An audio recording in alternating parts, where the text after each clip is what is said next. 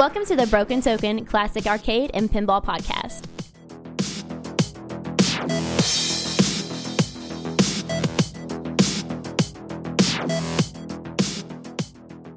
Hey, everybody, it's Brent, and this is episode 95 of the Broken Token Classic Gaming Podcast. Longtime listeners of the show will notice that right off the bat, I am not introducing the co host of the show, Whitney Roberts. Whitney and I have had a very difficult time this month getting synced up to get together and record an episode. So instead of delaying it much longer, we talked about it and said, hey, look, I'll go ahead and record a show and uh, give everybody kind of what I've got going on and some cool lessons learned. Kind of do a little mini episode, a little different from what we actually normally do, to be honest with you. And then we'll pick up the normal cadence of the show, hopefully here in December. If this is your first show, welcome. You might want to go back and check out episode like, you know, start around 93, 94, jump back a couple, and you get a little better feel for what the show is like. This one, like I said, is going to be a little different. Classically, we take a, a hard look at old school classic arcade games, pinball machines, and of course modern pinball because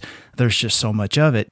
I want to talk a little bit about consoles and uh, retro home computers in this show because that is what I have been immersed in for the month. I'll go ahead and mention that the show isn't going to be just me. So if you're looking at your podcast player and the timer and wondering if I actually talked that long, the answer is no, I did not. This show will also include a panel discussion that kind of keeps within the theme here. The panel discussion is from Portland Retro Gaming Expo 2019 and the title is Getting the Best Out of Your Classic Consoles at Any Price Point. And it's hosted by uh, Bob Neal, the founder of Retro RGB, uh, RetroRGB.com. So I'm trying to remember if I spoke about my plans on 94, episode 94. If I didn't, the, the plans once we recorded 94, and uh, um, I got my, my game room back. It, it deconverted from the Broken Token Studio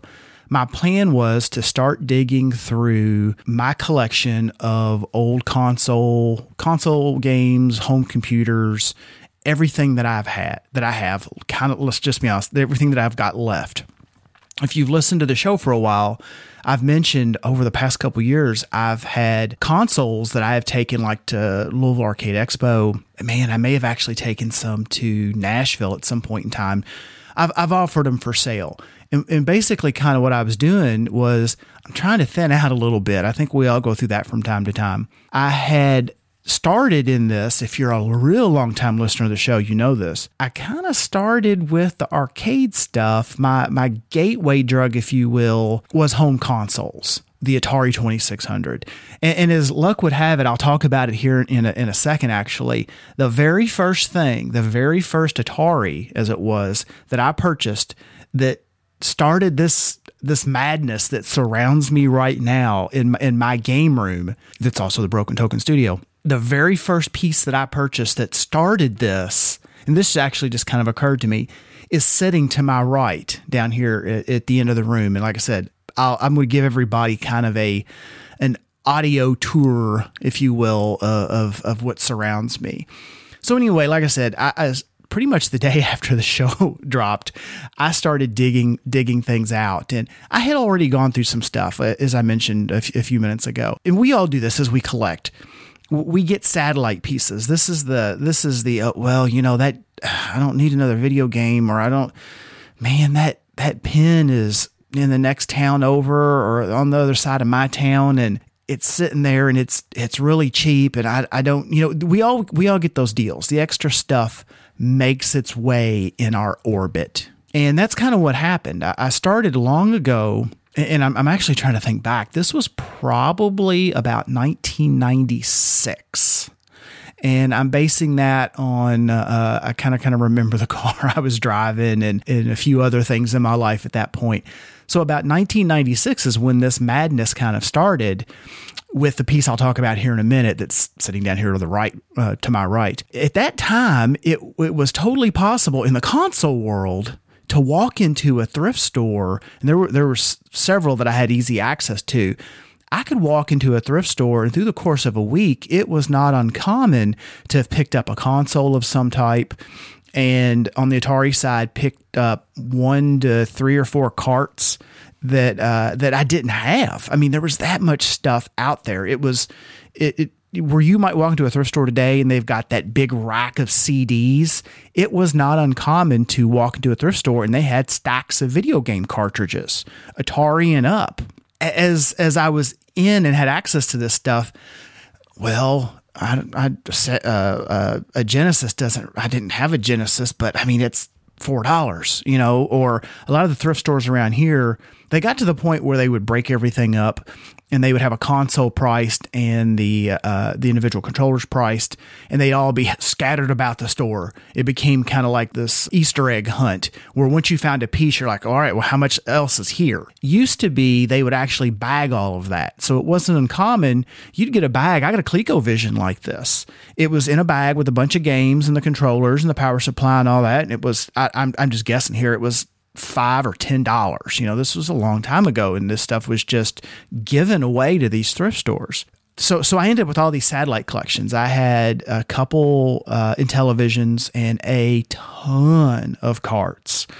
Uh, those kind of went away. I got rid of those. I can't think it was 2018 or maybe early 2019. I know I've had several Sega Genesis, uh. What's a what's a if you got multiple Genesises? What do you have? is it a Genesis? Is it a collection of Genesises? Anyway, I had several of those. I had a Sega CD. I had a Sega Saturn. A litany of things. I had a, a never. I only knew one kid growing up that had a TRS 80. I had zero affinity for a TRS 80. Uh, I vaguely remember even seeing it sitting in his basement. I don't even recall ever having maybe played a game on it. Somehow I ended up with a TRS 80. All that stuff I've worked my way through, but I had this, what was my core collection and a few satellite pieces that was still stuffed away in boxes. And some of it was out at one point in time at my old house, and a lot of it got re- kind of consolidated into other boxes when I moved into this house about 10 years ago. And then in the mix of all this, I know I've mentioned this on the show, I had the, a couple storage totes, like the big storage totes. This was right about 10 years ago. I was moving and I, I passed a yard sale. It was this ginormous yard sale. And it looked like, I, don't know what pulled me in. Maybe I remember it looking very organized from the street. You know, there was blankets laid out and tarps laid out and things. It almost looked like a little department store. And I, I pulled in, and sure enough, there was one blanket that had nothing on it but old console and home computer stuff and um, I bought everything that was there, put it in the back of my truck, and went home. And I had kind of dug through it a little bit, never got had never gone through it. I pulled those totes out, and I did know. I remember I mentioned a ColecoVision earlier, getting one in a thrift store, and in that lot yeah, and I remember I found this a couple years ago. Total shock to me. There was a ColecoVision in there, complete ColecoVision. And as I was digging through it here, um, you know, probably three weeks ago, four weeks ago at this point, there was a couple 2600s in there buried in the. I mean, that's how big these totes were. They were huge and stuff in carts piled on top of them. I got several games out of that collection that I didn't have already, which is kind of surprising. I mean, I, I don't have a ginormous 2600 collection, but I, I don't have a small one either. I was still kind of shocked that that I found several games, probably eight or ten that oh, maybe as many as a dozen that that I didn't have, and I found several that were nicer than games that I already had. So you know those came out of my collection and went in the duplicate pile, but nonetheless. So, all right. So here's what I'm going to do. I'm going to give everybody this virtual tour, and I, we're going to see this. This is either going to succeed wonderfully, and no one is going to know that this happened, or it's going to fail miserably, and it's going to be a, a new trope of the Broken Token Classic Gaming Podcast. I'm going to switch over to a handheld mic so that I can actually kind of walk through here and give everybody an idea uh, of just collection is collection is probably a nice word. uh, I've I've shown shown some pictures to some to some friends, and uh, jokingly, maybe they were talking about the hoard. All right, so I switched mics over, and it's so the the the sound is probably going to be a little different because this is more of a uh, stage type mic versus the studio mics that Whitney and I normally record the show with. And I'm going to walk down here across uh, across the floor So just so that everybody realizes kind of where I've uh, what I've got spread out down here, I'm in my game room. I've got in front of my pins. My, my games are completely completely inaccessible at this point.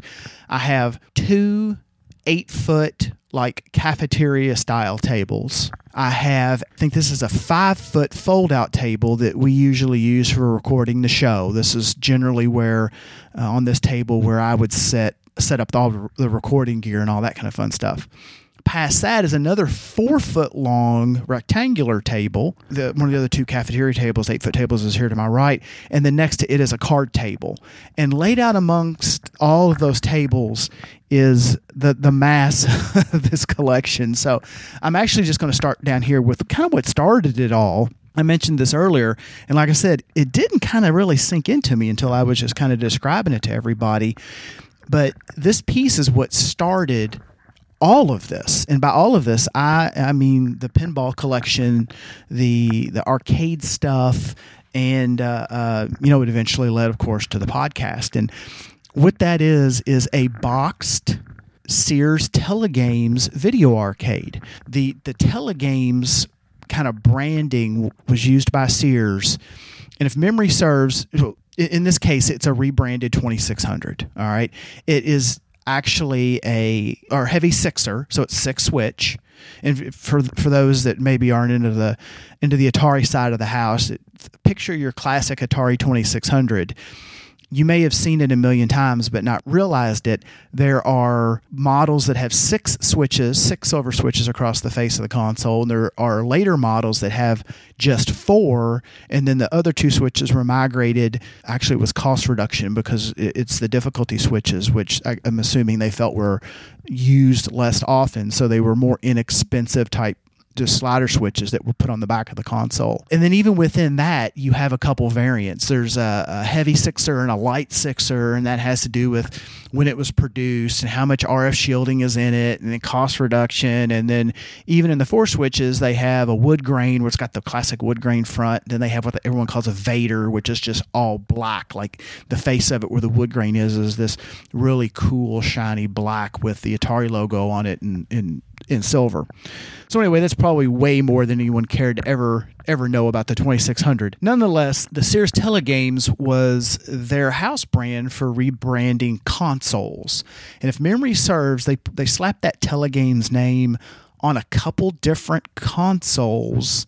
I, I, I want to say maybe there was even a rebranded ColecoVision that they put Telegames on. So the first piece I bought that again started all this madness was a boxed Sears Telegames, and this happens to actually be uh, a heavy sixer. So this this console was one of the first 2600s, if you will. I know it's a Sears Telegame branded. It was one of the first ones made, and then the the label on the bottom actually is made in the U.S. Uh, in California, and, and, I can't remember exactly which city. I, I'd have to pull it out of the box, but if y'all can hear me kind of moving it around, it's got the price tag on it, if I remember correctly.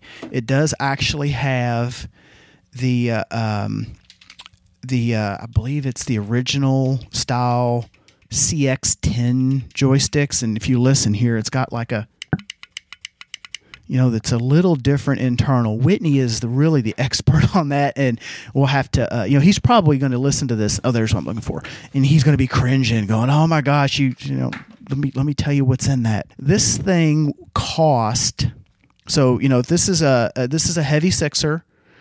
Uh, so I'm going to say you're looking at 1970, late 78, early 79 the price tag on this thing was $179.99. We'll have to plug that in the inflation calculator and see what that is today. It's still got a little piece of tape on it from the yard sale I got this at, and I'm not going to tell you what I paid for it. But it was not it was not quite 179.99. Anyway, so this whole eight foot table is nothing but Atari 2600s. I've got the the telegames I was telling you about, I've got a a uh, wood grain four switch set in here. I've got a, a, junior set in here. That's another conversation. I've got two four switch Vaders. So sitting right here, this junior, there's four, there's five 2600s sitting here. And that doesn't include, I've actually got two more 2600s sitting down here at the end of this and they're they're actually stripped apart and they're sitting here waiting for some parts. And I'll get into that here in a little bit because once I finish up this little virtual tour I want to talk about uh, some some things I've discovered some kind of cool parts some things some folks maybe know about maybe they don't that you could use in your home console and computer collection. So i'm going to spend a little of my own money. I've already done it. I'm putting my ma- uh, money where my mouth is uh, actually at this point so the back of the, the table is all of my cartridges and i've kind of got them all organized all the atari cartridges i got some i got them separated by manufacturer coleco i've got the sears branded cartridges kind of separated the the Magics and uh, the Parker Brothers, and then you know there's a lot of lesser manufacturers spread through here. I, I don't have a total count on them. I, I actually might. I, I, need to do that, but nonetheless, I do have a few boxed games. Got a California games. I've got a uh, well. This is actually for the 7800. This is uh, super skateboarding and uh, I've got a Star Raiders boxed. I've got a DK Junior sealed. I've got a concentration sealed. I've got a Gravitar and Galaxian for the 2600 sealed, and a handful of other games, Demon Attack, a few a few others that are uh, that are that are boxed. And but the the hardest part to digest of all this is if you collect consoles and the like, it's all the all the controllers. I, I literally have four foot of controllers. The end of this table is nothing but controllers. There must be and this this harkens to those days when you could walk into a thrift store and again I mentioned at least around here in, in Louisville they would start to break things up. I guess they started to see the value and it made more sense to the thrift stores to piece these things out. So you might go in and you might actually find an actual Atari joystick hanging on the peg. Dig around, find another. You may never find the console, but I, picked up over the years tons of paddle controllers. The collection I mentioned in all the tubs, there was a bunch of controllers in there. I, I must have 15 or 18 sets of paddles. I've got a couple sets of driving controllers, a boxed set of driving controllers, uh, 3, 6, 9, 12, probably 18 to 20 Atari actual controllers in various states from it looks like it got ran over by a dump truck to darn near perfect by far my favorite types of controllers are the the non Atari controllers, and, and I I am a big fan of uh, Suncom controllers, and my favorite controller when I when I was a Commodore kid. And when I was an Atari 2600, well, I didn't have him as Atari 2600. I had him uh, in the Commodore days was from a company called Suncom. So if you might you might want to Google these, it's Suncom Slik Stik. The base of the controller is a little bit smaller in all dimensions than an Atari controller. It's got a little smaller, so it fits in your hand, especially if you're a young kid. You know, it fits in your hand real well, and uh, the the joystick has got a small orange ball on it, and honestly, it's about it's about the diameter of it's a little smaller than the diameter of maybe like a U.S. quarter. It's kind of hard to, you know. I'm trying to trying to think of a, a point of reference that would be useful to everybody. Actually, you know what? The diameter is is just slightly larger than the diameter of a standard button a button on a standard Atari joystick. And the joystick itself isn't probably two inches tall.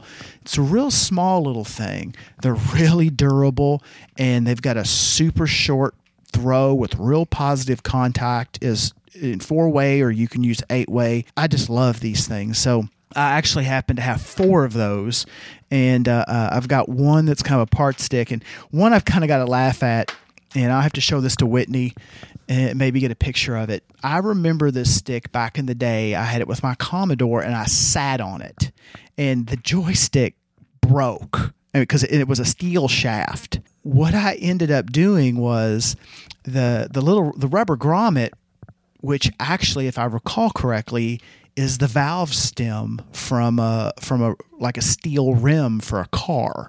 They they would use the bottom portion of the valve stem pop it through the hole in the upper part of the case, then cut it off. and then insert the joystick shaft.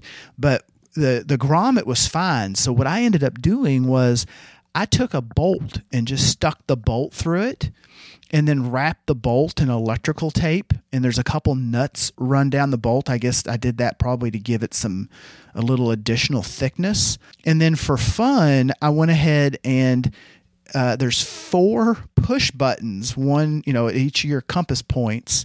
My north, when I drilled the north, I didn't drill it very straight, but uh, I could use either the, the bolt as a joystick or I could fall back to the buttons. Like if I was playing a game that required like a quick left to right, like track and field or something, I could just tap the buttons instead of having to kind of wag the, or I think we've broken token terms, waggle the old joystick. So when I, when I pulled that out, it kind of put a smile on my face that that was still around and, uh, um, it just brings back good memories. But the uh, the other kind of cool sticks that I have is the Wico command controls. So people have probably seen these.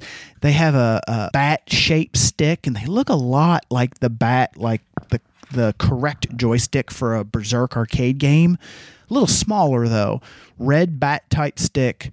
They, they got a pretty good size base. They're made by Wico, you know, the company that we know in the arcade industry for making control control parts, joysticks and trackballs. They've got a white button on the on the bat stick and a redundant button with a switch.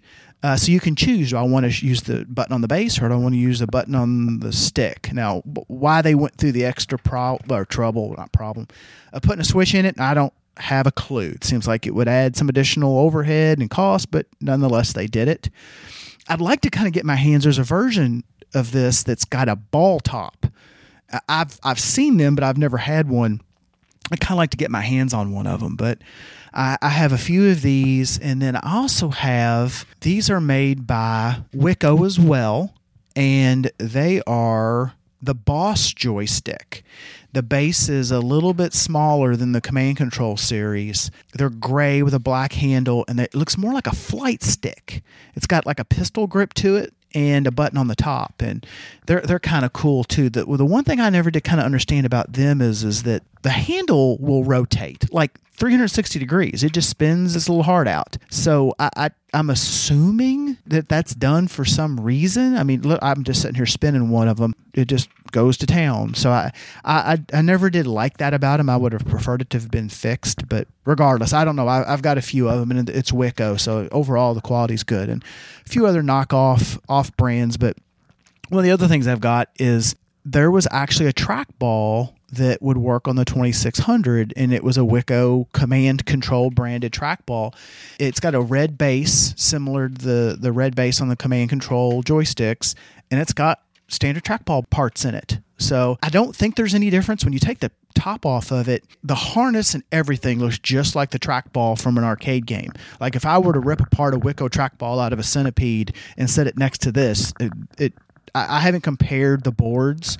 The harness looks exactly the same, and as far as I know, it's rebuildable with standard Wico parts. I mean, if you think about it, if Wico's going to make a trackball, why would they do something different? You know, they they they make track they made trackballs by the millions in the day, but so that's that's kind of a cool thing. It's uh, um, I remember working with this and seeing what games it would work on and but I, I, honestly I don't remember the game list I, and I haven't got that far as I've explored the collection but so anyway, as I'm rolling through this, my next table here, it's uh, uh, 7800. So I've got a couple 7800s. Two things about the 7800. One, the joysticks. They're they're just uh, people say they're uncomfortable. I mean, they, they kind of rest in your hand. You'll have a button at your thumb and a, a, button like at your at your pointer finger. You know, so you got two buttons. There's a button on the other side, and and the the joystick, you know, kind of in the upper third of the, of the body, and I don't know, maybe over a long period of time they they, they kind of wear on you, but I, I, never found much problem with them. People, however, seem to universally dislike these. The kicker with them is, I mean, it's a standard nine pin uh, DB9 connector, just like the 2600. And you can use a 2600 joystick on it, unless the game needs that second button. So you either have to have an aftermarket joystick that supports the second button, or you have to make one. So that that's the that's the first thing. But the second thing is what kind of really hangs a lot of people up with the 7800. Now, uh, one of the cool things about the 7800 is it will all it's backwards compatible to 2600. So if you've got a good solid 78, you can play 7800 games and 2600 games. The one problem, like I said, the main problem is the power connector. They're really easy to break off, and it's not like a, an Atari 2600 where it's uh, uh, like an eighth inch jack and it's it's metal and it's pretty stout.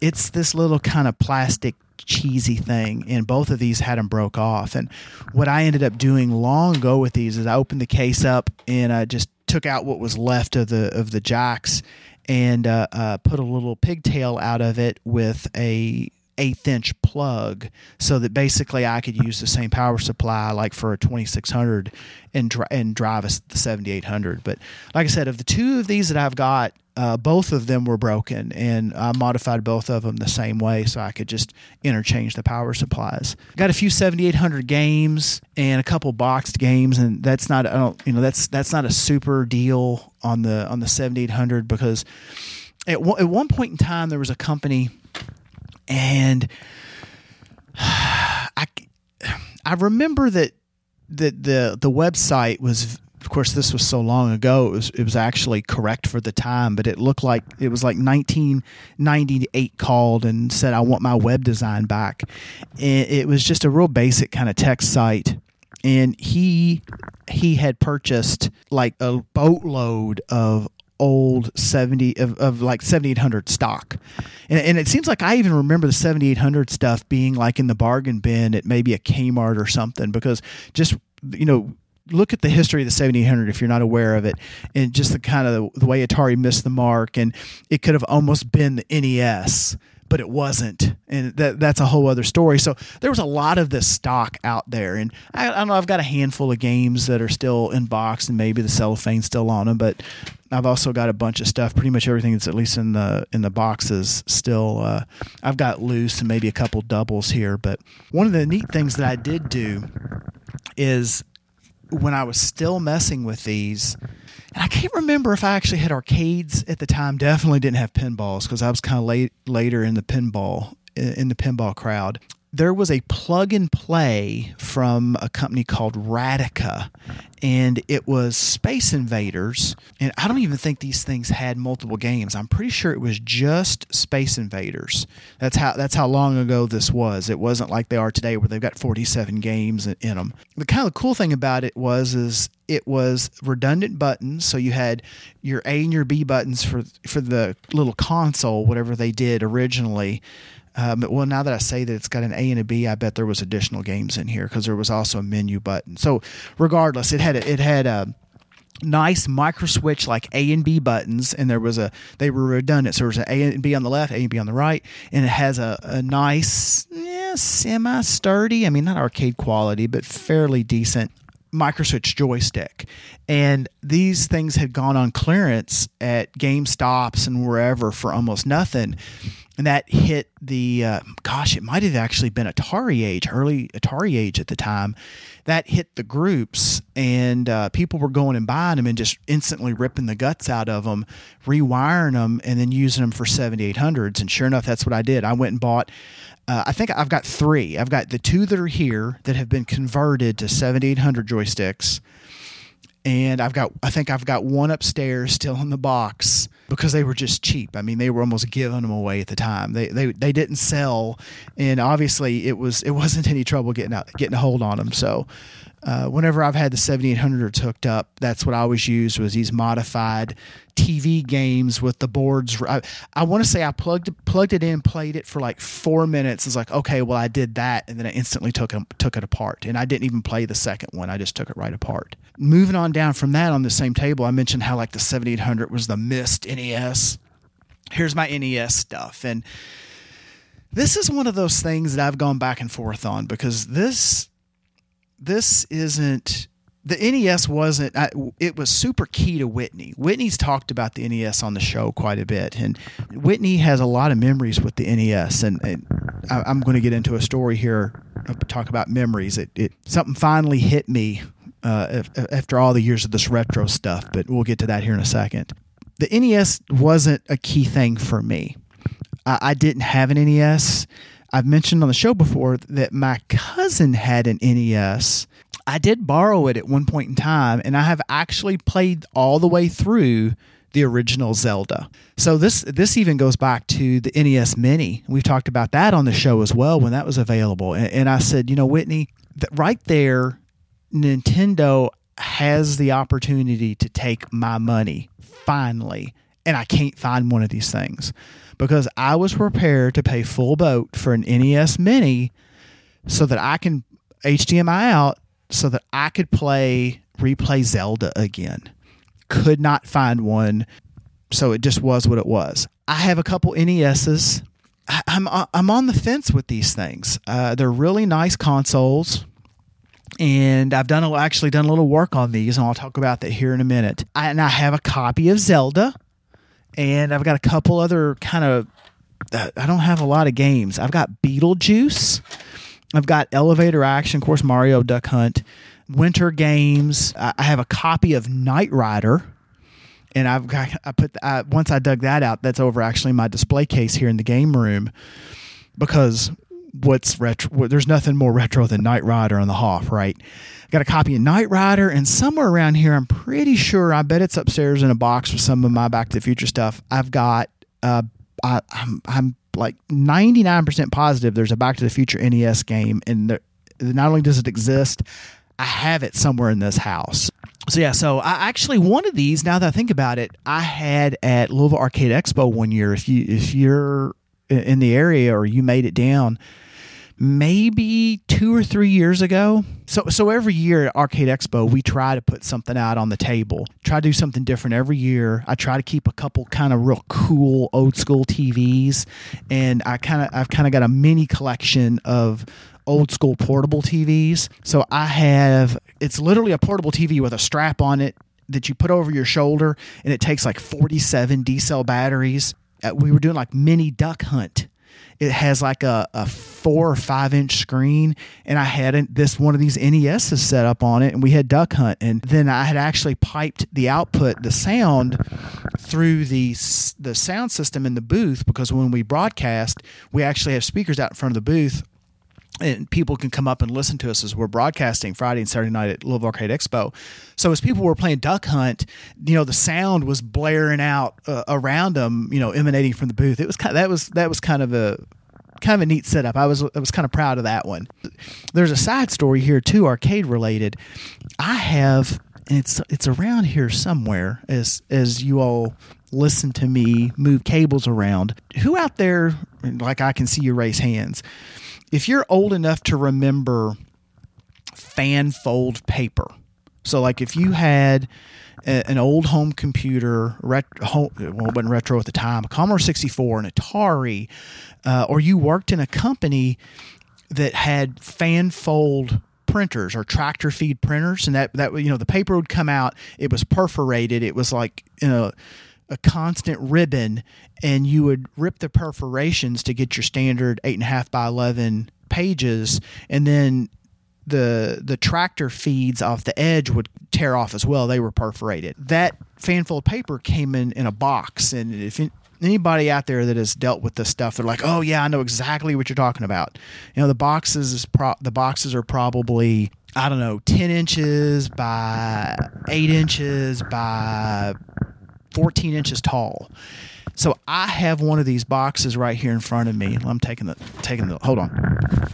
We're doing we're doing foley work right now. You're hearing the sound effect.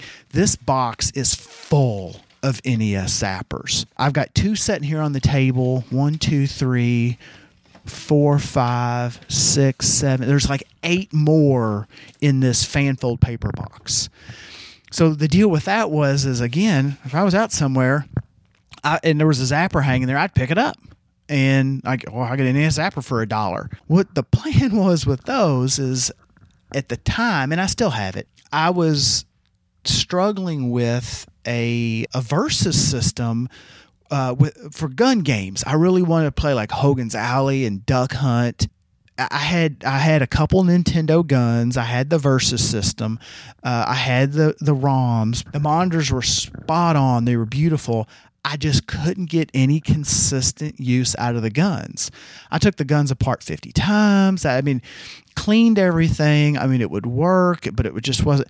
And eventually I gave up on it. If I looked at it now, it might be something with the Opto. I mean, I could look at it with a little bit more of an experienced eye.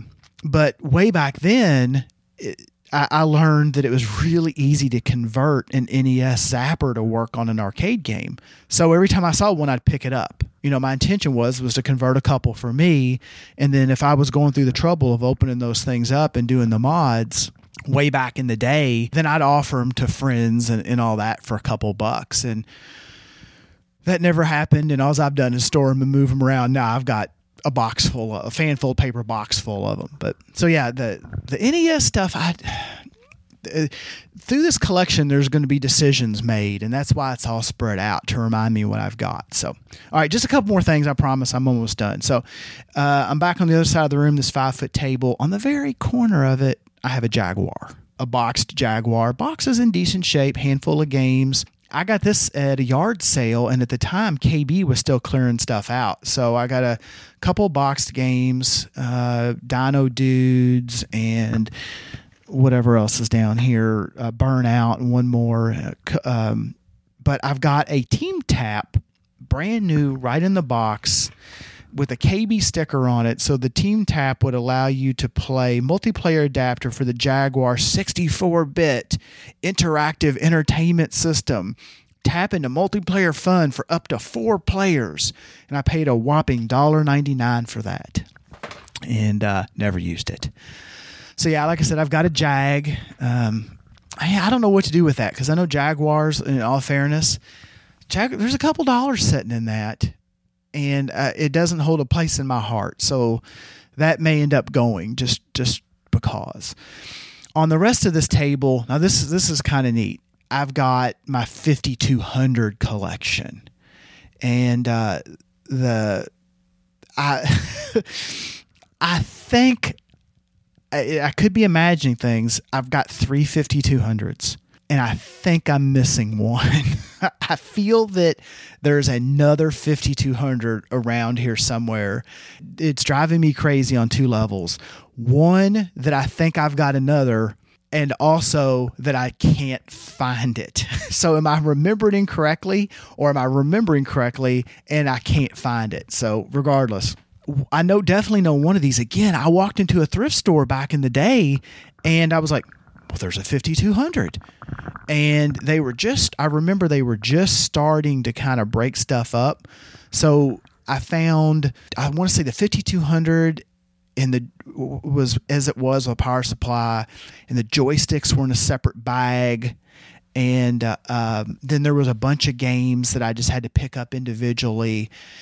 And there was also the trackball for the 5200, the Proline arcade action trackball controller accessory. And this thing's kind of cool. It's got a I've never had one apart, but it's got keypads on it like the controllers. It's got a trackball. It very much feels Wico-esque. Good size panels, so it's it's it's nice and sturdy. And a bunch of games. And then the other two, at one point in time on AtariAge, a gentleman was making some home brews, and I believe I'd have to go back through here. I think it was this one right here. Yeah, it was a homebrew Space Invaders, is what it was. And as it turned out, he had um, a couple 5200s that he was looking to get rid of.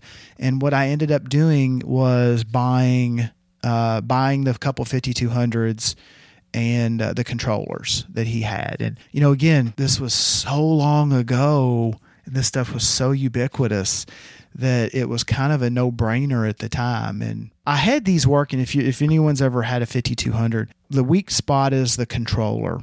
And the, the story is, is that whoever designed them was not a gamer and it's kind of cool in that it's analog. So it's got an analog joystick. You know, that's that's used in some games because with a, with an analog stick, you know, like like we all know, especially if you're a modern gamer, you can the you can write the game to understand the position of the stick and say, okay, well, I want to move a little slower because it just barely moved, or I want to move a lot faster because it's all the way over the edge.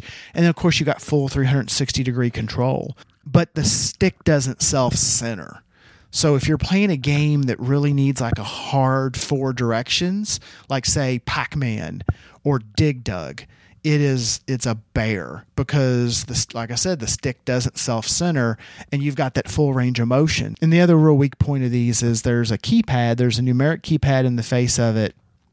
There's at the top there's three buttons start pause and reset. You could actually pause the games. And then there's shoulder buttons they're kind of like a, a, modern shoulder button but they're right where your thumb is. You can play left or right handed and there's two buttons so you've got the equivalent of like two fire buttons. They're they're terrible for the contacts just not working over time. Basically they they work like a like a remote control does for like a VCR or something where they've got little little carbon discs in there that make the contact. Just they are just super cheap. And if you ever get into one i believe it's best electronics out of california they still service and sell a lot of new old stock atari pieces and they have made new uh, flexible. There's a, all that those contacts are on these little flex PCB things. Uh, they've remade all that, and they actually even make them with gold contacts. So you can get a really nice set of 5200 controllers set up at, at, with not too much trouble getting through all that. Well, one more thing, and then I'll get to the core thing here that really kind of was a neat, neat kind of awakening for me. Is also I mentioned earlier I had a couple ColecoVisions, and uh, um, again, I mean it's just it's two ColecoVisions, and, and, you know they're working, and uh, they're I'll get into that kind of here in a second. Some of the stuff I've done, but to round out the collection uh, thus far, the console stuff is you know again the two ColecoVisions, handful of games, probably about twenty games, that's something else that wasn't super near and dear to my heart. And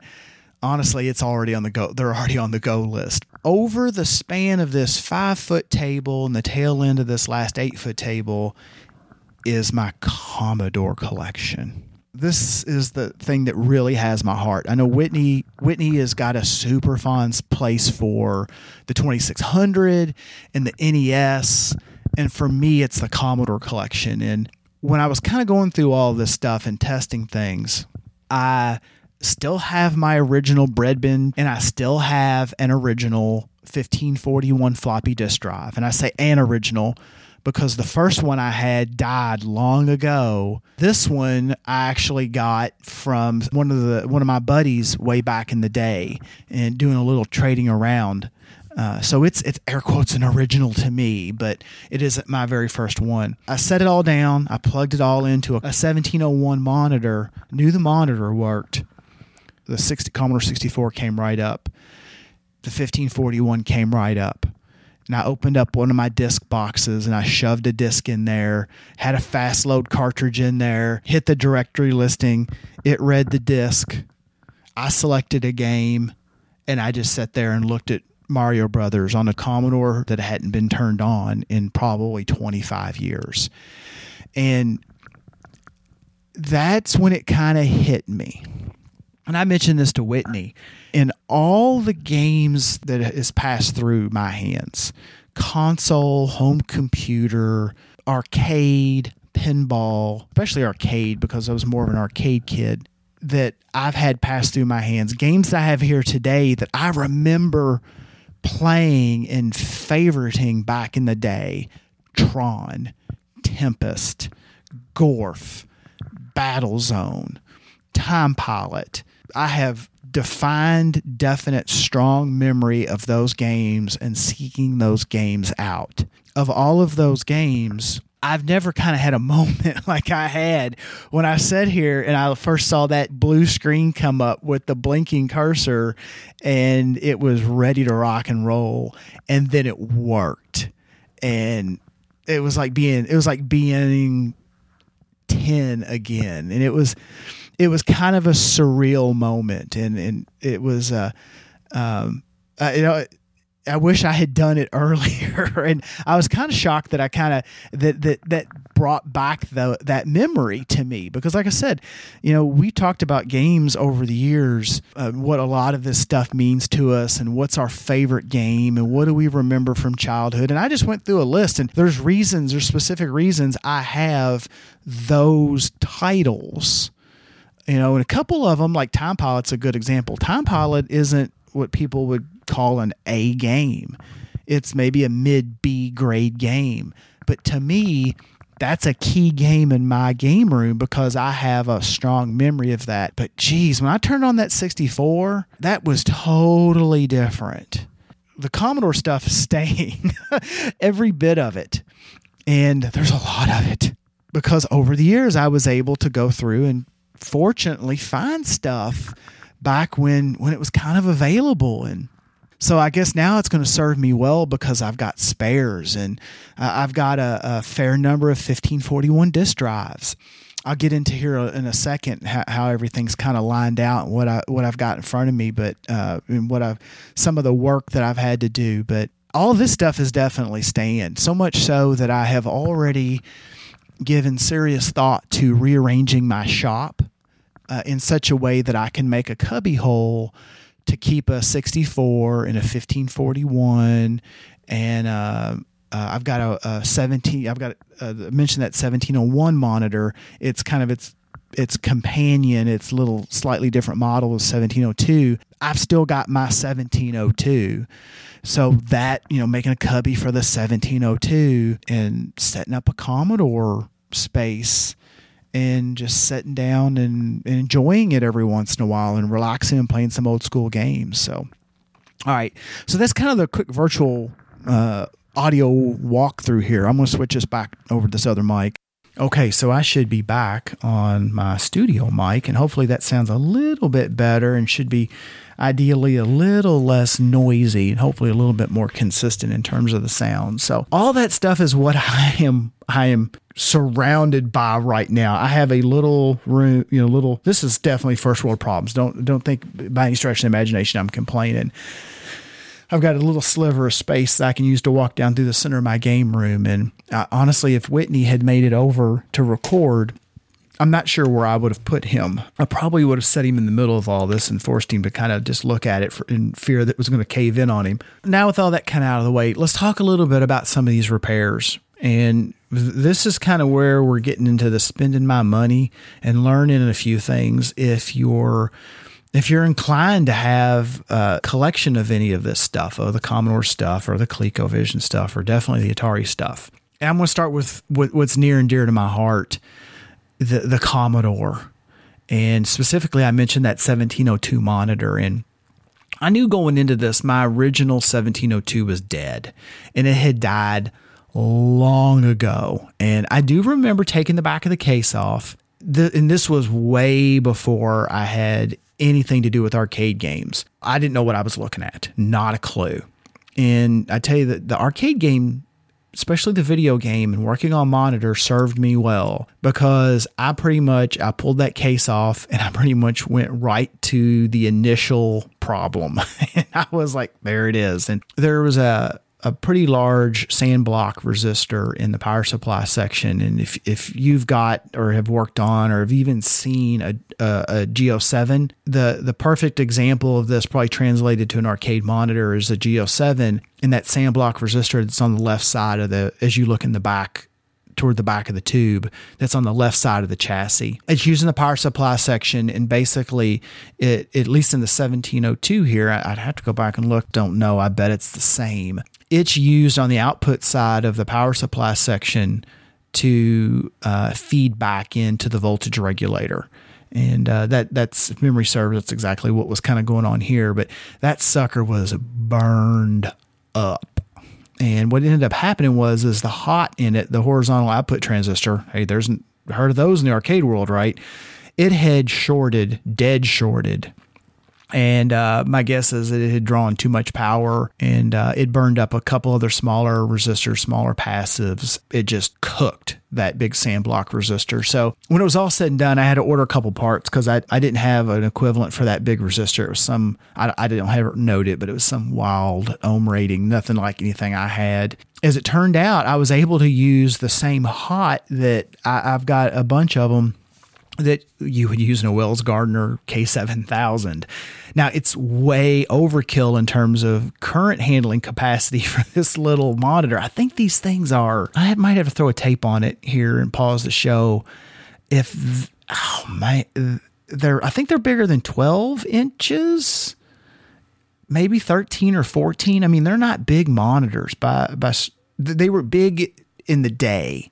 By today's standards, they're small, obviously. Yeah, like I said, I was able to pull a hot out of my parts bins here that would fit the bill, but was like twice the capa- the current handling capacity that this little monitor needed. While I had it apart, I did a cap kit because that's what you do. It's you know if you got an arcade monitor open, you're gonna do a cap kit in it if it freshen that sucker up. And there was probably three times the caps in that as you would find in a classic arcade monitor like a G07 or 4900.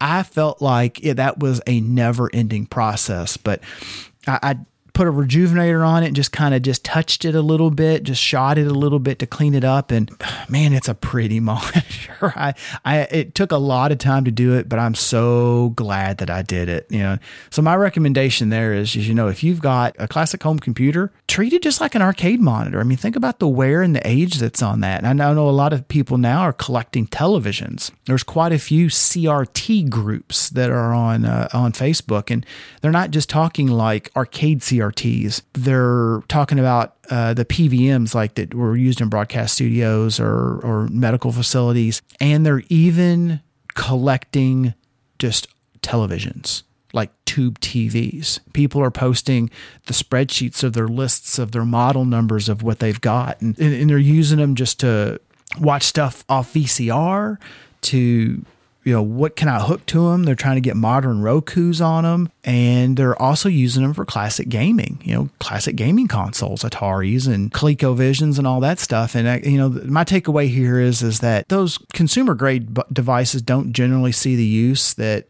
the commercial machine's going to use, they're still 20 to 40 years old. So if that's something that's near and dear to your heart and it's part of your collection, why wouldn't you open it up and service it just like you would if you got a Tron? So, you know, it, it made a huge difference comparing it to an unupdated 1701. And the monitors are basically the same. I, if memory serves, the only difference between the 02 and the 01 is um, I think they changed the tube vendor. But uh, uh, and why they changed the model number, I don't know. Actually, I, need to dig into it a little bit more. But um, th- they are essentially the same a little chassis difference, I know that, and I think that, like I said, the tube vendor, they're basically interchangeable. And just just looking at them, looking at an unupdated 1701 versus this freshly capped out 1702, it was just like if you were to recap that video game that you that you just picked up. So I highly recommend it. My original Commodore 64 lived. That was awesome. And I had two other 64s, and as luck would have it, both were dead. And the, the kicker here is that you know, in the arcade and the pinball world, if you get into something that's proprietary, think about like some kind of pl- either a, a, plastic on a pinball, you know, something that is only for that game, or a mech that was only used in that series of game or maybe a couple games, or even in some of your arcade games like Gorf. Gorf has uh, used the speech chip in a Gorf that that Votrax SC01 that was used in Gorf uh, I think it was used in Wizard of Wor. And I believe actually Stern used them. That might be this. I could don't hold me to this, but I think that SC01 was the speech chip in Berserk and Frenzy. Don't hold me to that. Nonetheless, those things are like hen's teeth. That company has been gone for decades. There's some other chips like in in that Gorf card cage, hard to get.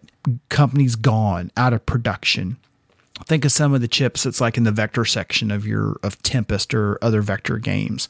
Hard to get. Well, when you get into these classic com- home computers like the Commodore and the same thing on the Atari 2600, there's proprietary chips in those. And that's kind of what I ran into. You know, you just can't go and say, well, I need XYZ and either find, you know, there's a blue million of them and you can pull it from a parts board or it's still produced or an equivalent still produced. These were proprietary chips. In the history of Commodore, if you've ever seen a chip with MOS on it, like Mo- it's MOSTEC, that was owned by Commodore. So it was easy for them to go out and say, okay, well, I, I just we're going to make our own chip to do our thing because th- they didn't really even have to contract with a third party. It was them. Oh, here, perfect example: Gottlieb's System One pinballs. Over the course of the show, I know I've talked about. I prefer to repair the original boards with some exceptions, for the most part, there isn't anything that you can't get for most all of your pinball boards, your board sets. And if the parts aren't made because the community is so vibrant, there are there are known substitutes or third-party solutions. Short of all-out catastrophic physical damage, either like run over by a dump truck or just so ate up with corrosion that it's just darn near impossible, there's no reason not to repair your factory boards. The the flip side of that as well is or the continuation of that with the support in the community, it's a known thing. I've had some third party boards in my hands and I know that the okay, well this coil's not firing. Well, this board doesn't match up with the factory boards the the positions don't match up and the drivers are different. Maybe this company is using MOSFETs instead of your old school transistor type drivers. And I can't find schematics. I mean, I've literally had to trace the wire to the edge connector and then trace and then just start strobing through all the the MOSFETs on some of these third party boards to find out which one controls the thing that's not working. Gottlieb, to bring this back around full circle here, Gottlieb, the System 1 stuff, those were Rockwell chips. So Rockwell designed that system for them. And Rockwell, being Rockwell, having a chip production facility, they said, well, we're going to do all this stuff and we're just going to make the chip. And that's what those, if you've ever seen a System 1, uh, they call them spider chips. The, the legs just reach out of it like like spider legs and it just kind of sits there on the board and stares at you all ugly.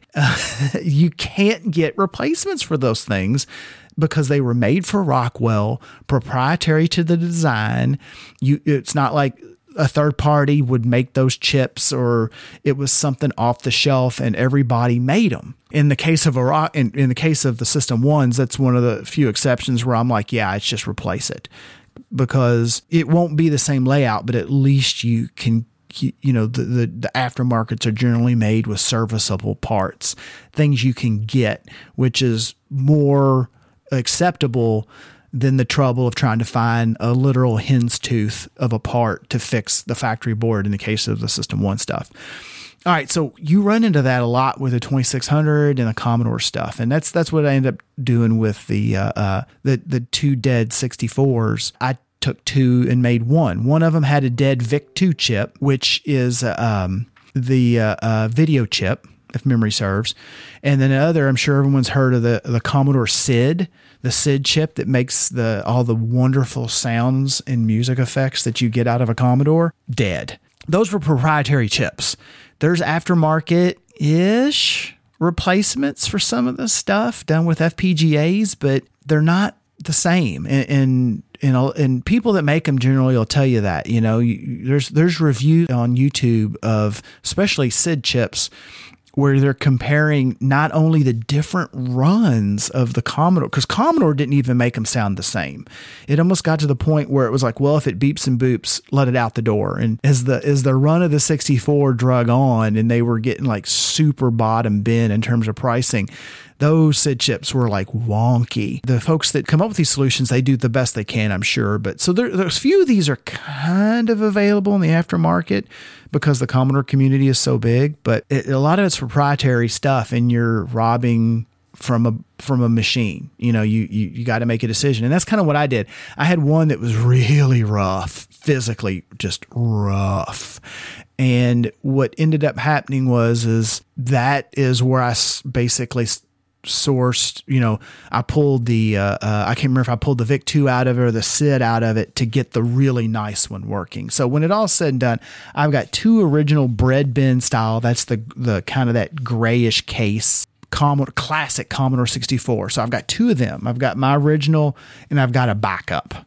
And I kind of really want to back up with these because of those proprietary chips. I've got two Commodore 64Cs. So that was if anyone's ever seen those, they're like this light tan color and they're deep. They're, they're, instead of being kind of tall and not very deep, they're very short and the keyboard lays closer to the desk, kind of like a modern keyboard does, but they're a lot deeper. They, they were kind of like the we're going to try to revitalize the Commodore 64 and make it look new, but it's the same thing. So I've got two of those and they actually did some some cost reductions in there. So some of those proprietary chips, it's different in the C versus the classic bread bin style Commodore.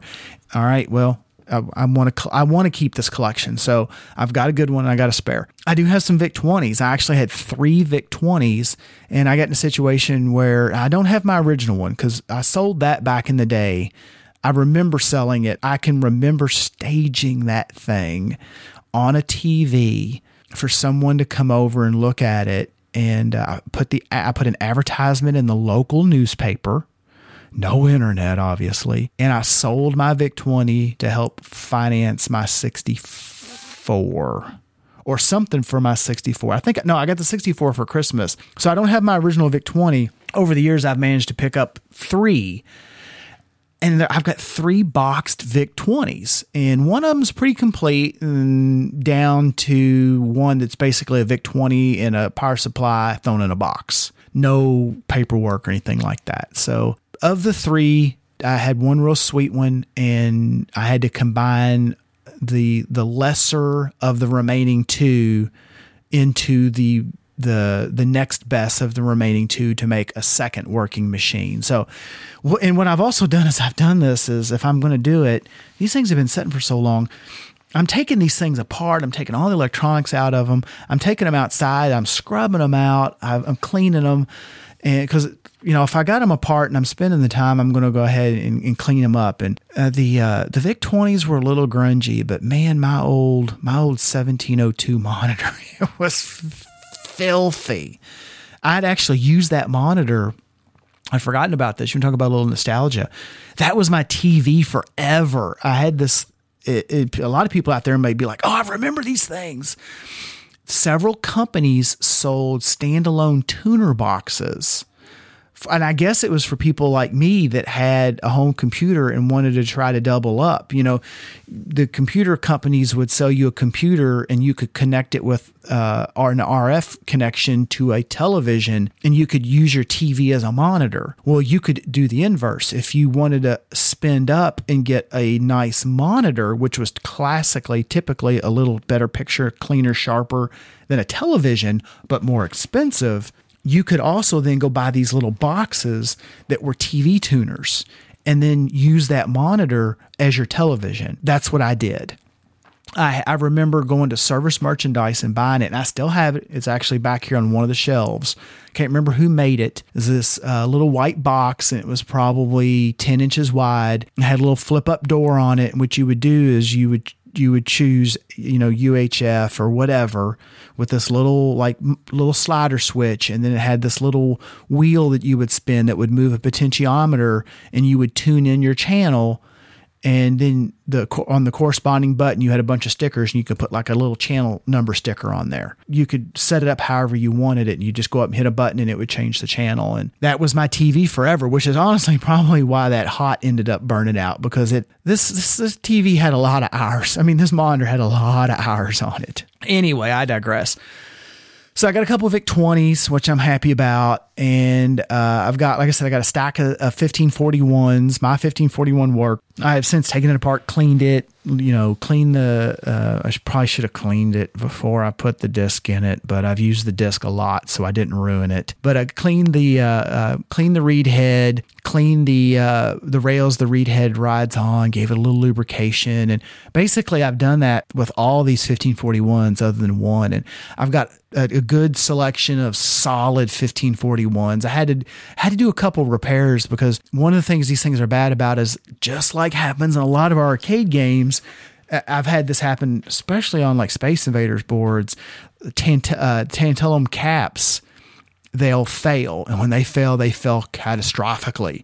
Uh, they'll flame out, and sure enough, I had two of them. I, I plugged them in, and because uh, I'm crazy like that, and uh, light come on. I was like, "Oh, that's cool." And then here comes the magic smoke, and my gosh, the basement stunk, and it was a flamed out tantalum cap in these things. And overall, they're actually the the, the Commodore drives are their own computers. A lot of the a lot of these classic game uh, classic home computers, the drives are controlled by the computer themselves. The Commodore is a computer.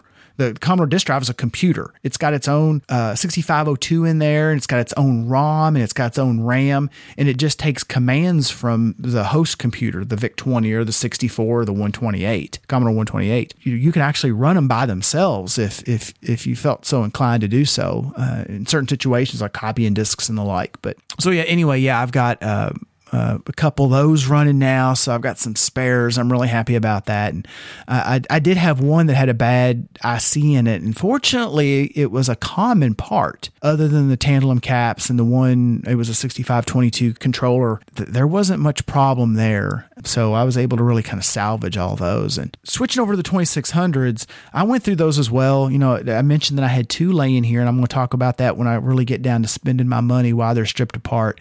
But I, I went through and was testing and stuff. And one of the ones that's actually sitting here, it had a dead TIA in it. That's a television interface adapter. And that's here we are. That's where Atari, they were building out or sourcing out, as far as I know, Atari never had their own chip production facility. They were building these proprietary chips. And if you think about like the POKEYs that are in arcade games, the the pot and key IC that is used in a, in a lot of arcade games, those are used in the consoles as well. The 7800, there's several 7800 games that include a pokey in the game in the cart.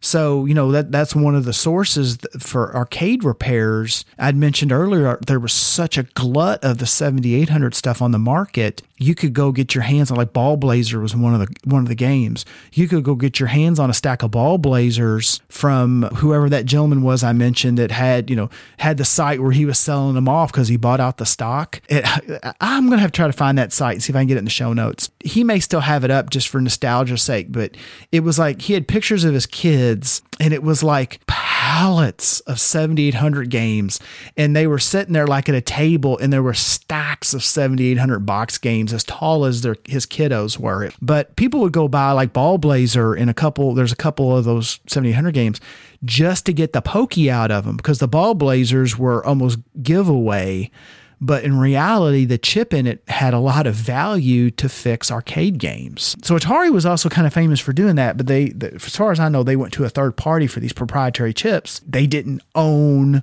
a chip fab company like Commodore did. And the T is an example that I've got two bare boards set next to me, and I've got their cases sitting here as well. I've gone and scrubbed them and cleaned them and, and really got them ready to go. I'm going to talk about those again, like I said here in a second. But I, I had a physically damaged Atari 2600 Junior. I mentioned I've got one of those earlier. I got a complete one over here. When they got down to the super cost reduced, let's try to make as much money out of this as we can. The uh, 7800 failed. Let's go back to what we know uh, let's make Atari fun again or have fun again. I can't remember what the what the campaign was, something to that effect. That was the junior, and it was kind of like two thirds the size of a uh, uh, 2600, and it was styled kind of like a 7800 in terms of just like a flat top on it, a stainless steel or chromed like band across it to kind of look like a baby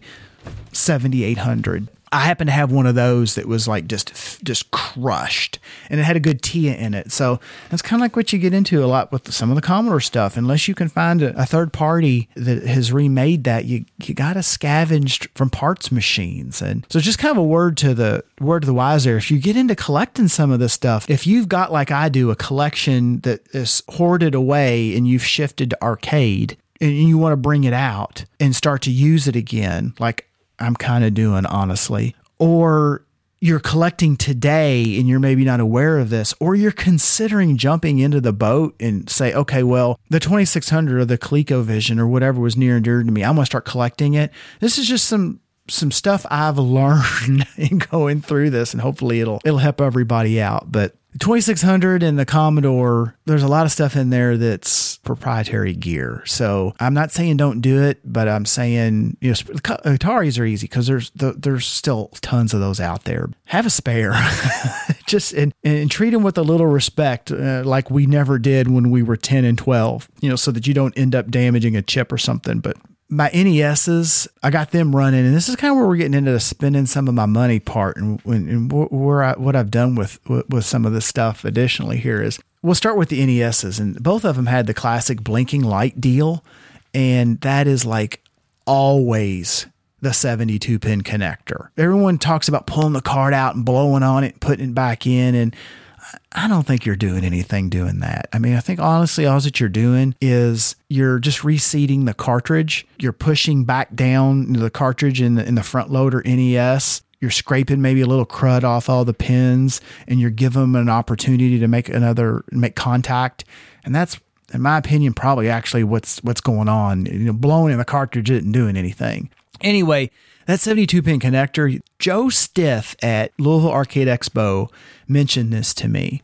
There is a way to air quotes repair that connector by boiling it. And sure enough, I went out and I looked at it and there's people that have boiled it and the, the thought is is that that that just bakes off, boils off, cooks off whatever all the grime and junk that's on those pins.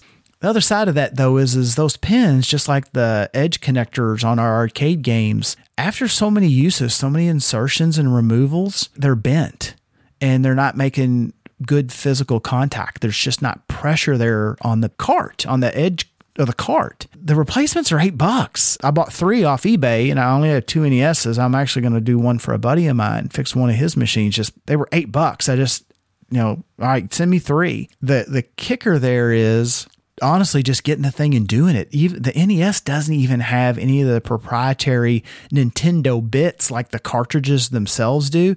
It's just a Phillips head screwdriver. You take it apart. You don't even have to solder. I was shocked. You take the case apart, you take the, shielding, the RF shielding off of it, you unscrew the board, it literally unplugs, plugs back in, put it all back together, and you're done. You know, away you go. So if you've got that blinking problem, there's a thing that a lot of people do where they disable the security check. So there's one IC in the NES that is responsible or partially responsible for doing some checks against the cart. And this is what Nintendo was doing to dissuade people from, from creating third party carts. And I guess it worked to a degree. I know Tengen did a few carts.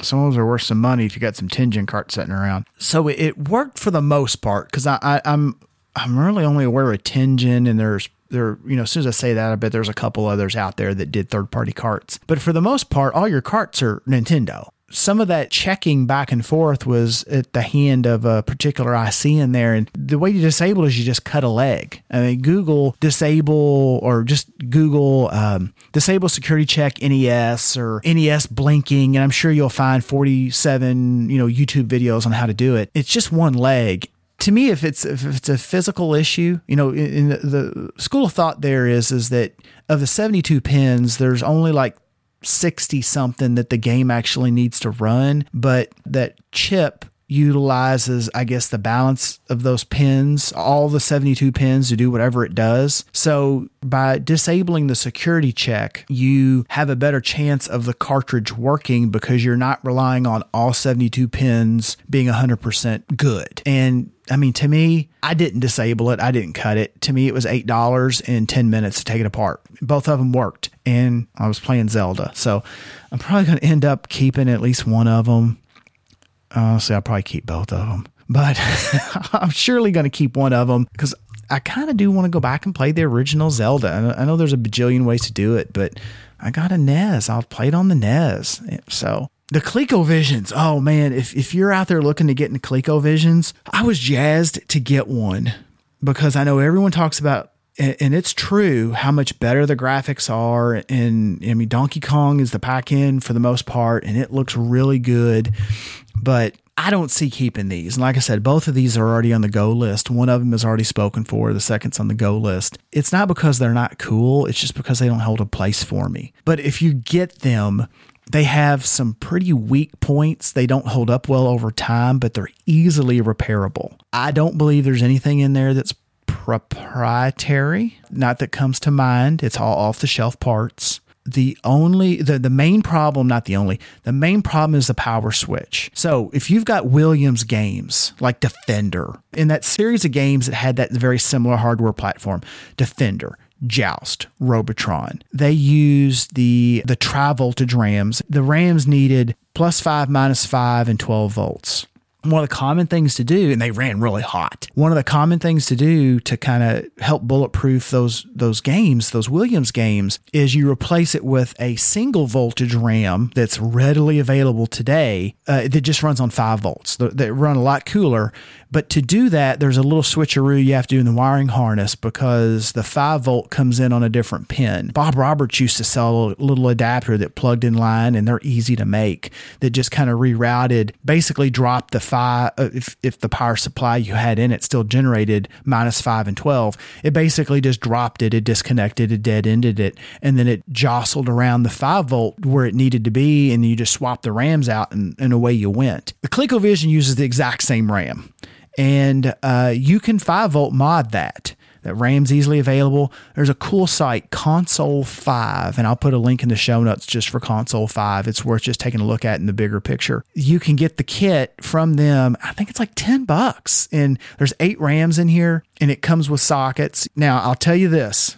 Speaking of Williams games, Williams made some awesome games, but man, their boards were terrible. You want to talk about something you look at sideways and sneeze on and it blows the traces apart? Williams boards. If you've ever tried to just desolder something, if you don't have good tools and a lot of patience, you're going to lift a pad, you're going to pull a trace up. I mean, they're they're they're fun. ColecoVisions are kind of that way. So if you're going to get into a ColecoVision and you want to do the RAM swap on it, I'm not discouraging you don't go but i'm going to tell you don't go after it with like solder wick and try try to do it i do not suggest that you really need good desoldering tools or you might want to leverage a, a pal that that has them now I didn't mod RAM mod these. The big thing that I need to do with these was clean the power switch. Desolder that sucker. You've got to like spread the case apart because they're crimped together.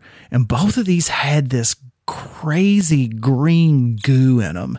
And the only thing I can assume is, is that that was like a dielectric grease from the factory and it just broke down over time. So what ended up hap- what ends up happening, as I understand, is that goo is in there. Then it it causes connection issues, which causes power issues, which causes issues with that RAM because if it's not getting good power feed on on all five minus five and the 12 volts, then your you're you're out to lunch because the game the, the game will crash. So as silly as it is, the power switch is like the Achilles heel of the the ColecoVision. So and I took them apart. I scrubbed them like I did the Commodores I mentioned and these Ataris, and I'm outside with a hose and a brush and cleaning all these things up because I figured if I had it apart, I was going to go ahead and kind of doll them up and get them cleaned up. The other thing that was real bad in them is the controller ports. They're not soldered real well. It almost kind of reminded me of like a bootleg arcade board. You know, it probably worked really good when it was new and it wasn't designed to last forever. I've seen some Ataris that have been beat to death, and the, the, the nine pin port for the joystick, which gets abused, is pretty well good to go. And the the ColecoVisions they just didn't hold up. I, I don't know why. And if you if you've seen a ColecoVision, they've kind of got this hole this rectangular cutout in the top where the controller's set in. So it's kind of made where the plug is out of the way and they they've got like a little dock for the controllers. So I, I wouldn't imagine these were plugged and unplugged as much as my like my Commodore was and my 2600 was, but they just didn't look good. You know, they just they were cracked. The, the joints were cracked. So if you've got a ColecoVision, you're looking at ColecoVision. Again, the, the big the big things there is RAM, that power switch, there's no replacement that I was able to find. You can open them up. You, like I said, you have to split them apart. You can open them up and clean them, and uh, uh, then just honestly give them a real good once over and look for anything anything that looks odd. Resolder it. Oh, and the other thing that's really odd about these is their RF out is not very good. That seems to be something common that I've read across the internet. I, I feel that the picture could be better. I must have had these apart. I don't know. I say 30 times. I must have had them apart a half a dozen times. I'm like, did I miss something? Is there something? Uh, I recapped them. There's only about four or five caps in them. There's a couple caps hidden in the RF module. Uh, that was, well, that's not a problem. It would come and go. They were even inconsistent. They were just really bad about radio and RF interference. My suggestion is is you need a really good heavy shielded RCA cable to make that connection to your television. Make sure you you know these are channel 3, channel 4 if you're doing RF. One of them favor channel 3 and one of them favor channel 4. Try different combinations. It literally was just kind of baffling to me how weird the RF was with these. You know, I could set down an Atari 2600 and get a really for an Atari 2600 get a really good picture. And I think a lot of people composite mod those. They're a little bit more complex to composite mod. I think the kits are about 50 bucks. But if I was keeping this, just because of the, like I said, how variable it was. I mean, just how inconsistent it was just between power on and power offs with the same cables and the same television. It wasn't massive, but it was enough that I could tell it. I'd probably just do the composite mod and just completely ditch the RF. It's what most people would do anyway with modern stuff. Still a cool system, but really kind of not for me. Speaking of the composite mod, that's now, let me circle back to why these two bare 2600s are sitting here. I'm waiting for the composite kit for them. On the 2600, they run about 10 to 12 bucks. They're all over eBay. There's documentation on doing it. I mean, you could breadboard it if you've got a, a moderate selection of arcade parts. It's you you've got the pieces. It's a couple passives, a couple resistors, and a very common transistor that that if you do pinball stuff, I, I'm sure you've got in your toolbox or the equivalent thereof. The thing about me ordering the kits though, the PCB's done, they're populated it comes with the the shielded wire to make my connections in and out, and it comes with the the female RCA jacks that you would that you would put on the back of the unit. I just looked at it. I'm like, I don't have a selection of those jacks. I'm going to do two of these. I'd need six. I'd have to order them anyway. By the time I had them shipped, and you know all these kits, they're already color coded. You know, you'll get a jack that's that's yellow for your video, and then these aren't stereo, but what they'll do is they'll just join your right and your left, your white and your red together. But you'll already get your color coded jacks. And it's just done. I don't have to sit there and fiddle around and cut down a little breadboard PCB and I just eBay it. Done. 10 bucks to the door. What's going to end up happening and uh, this put a little smile on my face. And, and listeners of the show, longtime listeners of the show, will, will remember I gave my niece Emma my Game Boy. She was born in the wrong decade. she is she um she is she'll wear vintage clothes like well she was I say usually when you say born in the wrong decade you're like well that's a child that person's a child of the 80s even though they were born in the 2000s. Emma is of the 50s through the 80s. Let me just put it that way. And uh, uh, when uh, I was going through all this, I, I it, so oh the, the, the the Game Boy story real quick for those that never heard it. She'd asked me about it. We talked a little bit about it. I knew I had a Game Boy.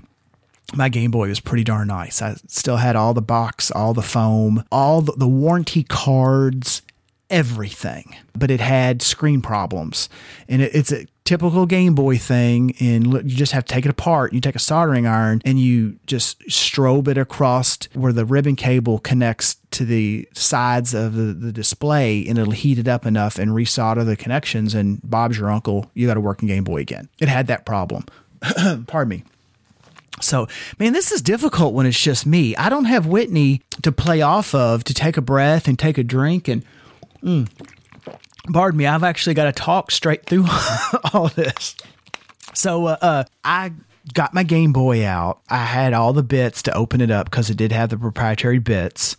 I happened to have those and I fixed it and I gave it to her and she was just so excited. And she goes and hangs out with her friends and they're playing stuff on her phone and they're doing, and she's got phones and modern stuff too. She's sitting over corner playing a Game Boy, like an original Game Boy. Anyway, fast forward, I asked my sister, I said, you think Emma would like a 2600? And Brittany, my sister Brittany, she's, let, let me find out. Two days later, I'm with my family and I'm showing my sister a picture of this of everything I just walked all, all, all, of y'all through. Scrolling through the pictures, and I got to the pictures of the of the Atari stuff, the 2600 stuff. And Emma's behind me like three steps, and she jumps over my shoulder and she goes, "Oh, look, an Atari!" And my sister just looked at me she said, There's your answer. I've gone through these 2600s, I've recapped them.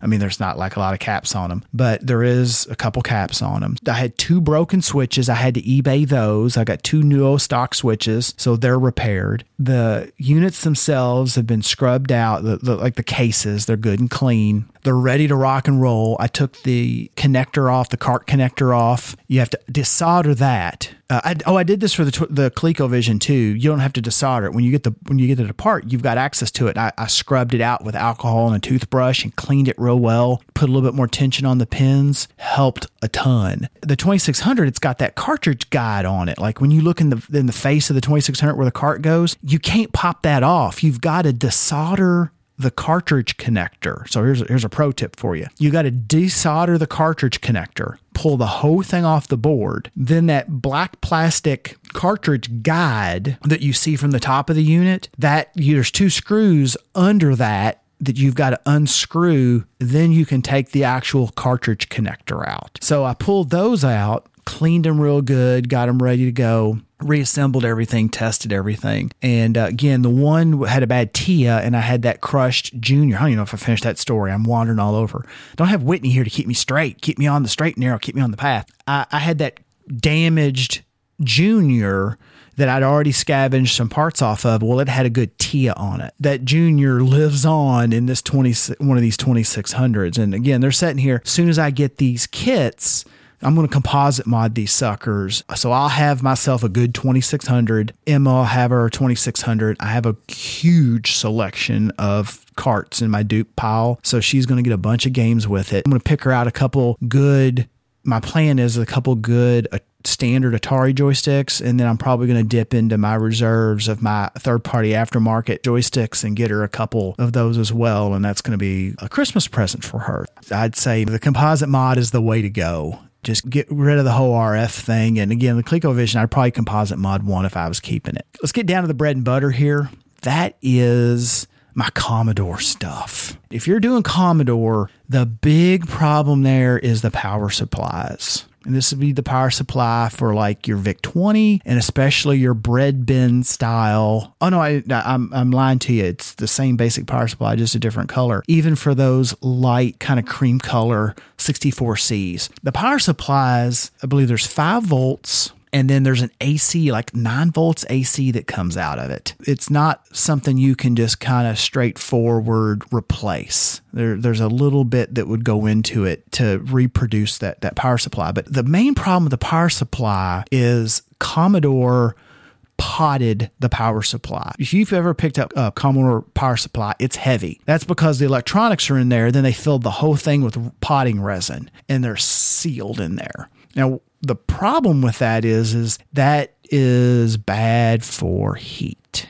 When they fail, they fail, and they're known to fail such that I think it's the uh, the regulator for the five volt will fail short, and whatever's on the other side of the 5 volt regulator gets bridged through the output and right into the Commodore, and all the magic smoke comes out. If you've got a Commodore sitting on a shelf that you're going to pull back out, hopefully I've inspired a few of you to do that. It's not just Commodore, any of this stuff. And if you've got Atari, home computer, any of it, pull it out and enjoy it. You know, bring it, go, go find that console, enjoy it Commodore, back to Commodore. If you've got one on a shelf that, that you're going to plug in, or you you're using one today already, or maybe you're about ready to buy one, get rid of that factory supply. Don't even mess with it. I didn't even use my original supply or any of the other supplies that I've got. I already happen to have a third party solution. There's a gentleman by the name of Kevin Ottum, O T T U M, and Kevin Kevin has been awesome. Kevin and I have interacted quite a bit here recently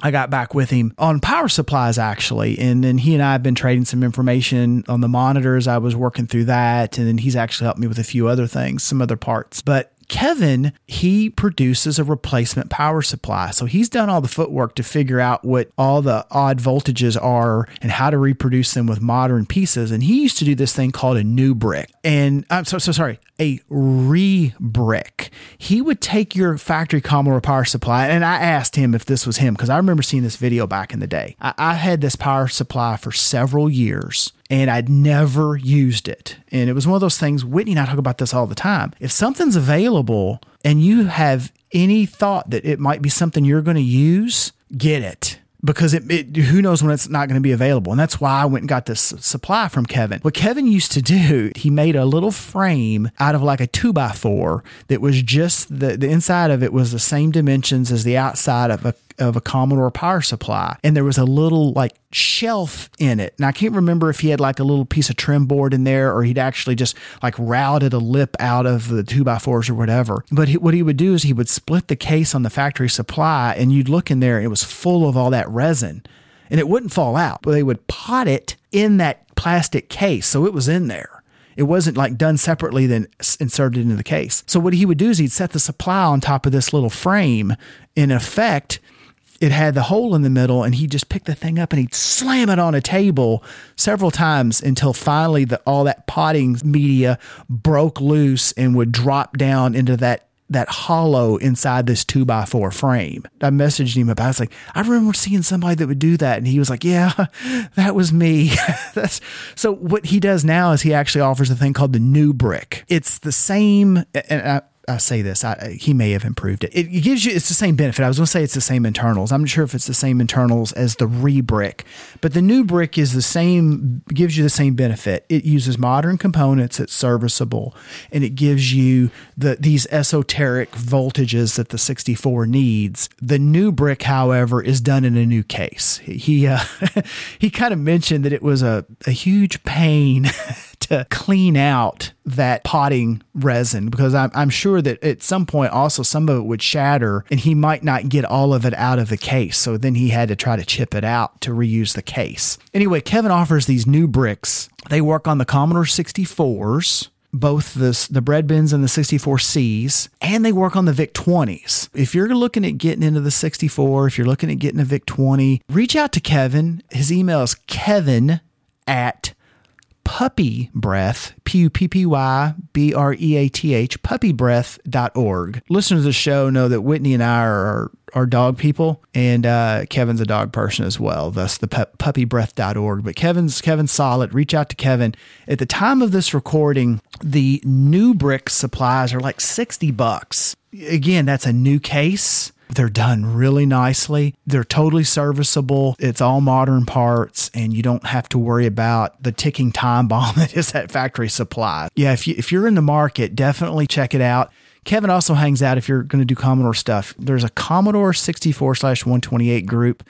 I hang out there now. Kevin's there. There's a lot of there's a lot of cool information. It it hasn't devolved into the bone that I pick with Facebook, which is just a post of some random thing. My such and such is doing this, and it just says thoughts and a question mark. So I hope it never devolves to that. I, I, know I pick on a lot of the arcade groups because they do that. It's definitely worth checking out. So the the other thing too, if you're a Commodore person, is the storage solution and the 1541. There's a place in my heart for it. I like having the working 1541 drives because I've still got my discs, and there's something to be said for that physic the physicals. I'm if this is my disc. This is I got I remember getting this from my buddy such and such, or I made this and I had this when I was 12 and it still works. And I'm playing, you know, here's my save characters from Bard's Tale. There's a lot of SD card solutions out there and I'd look into them. I definitely, and actually, for my birthday, my sister,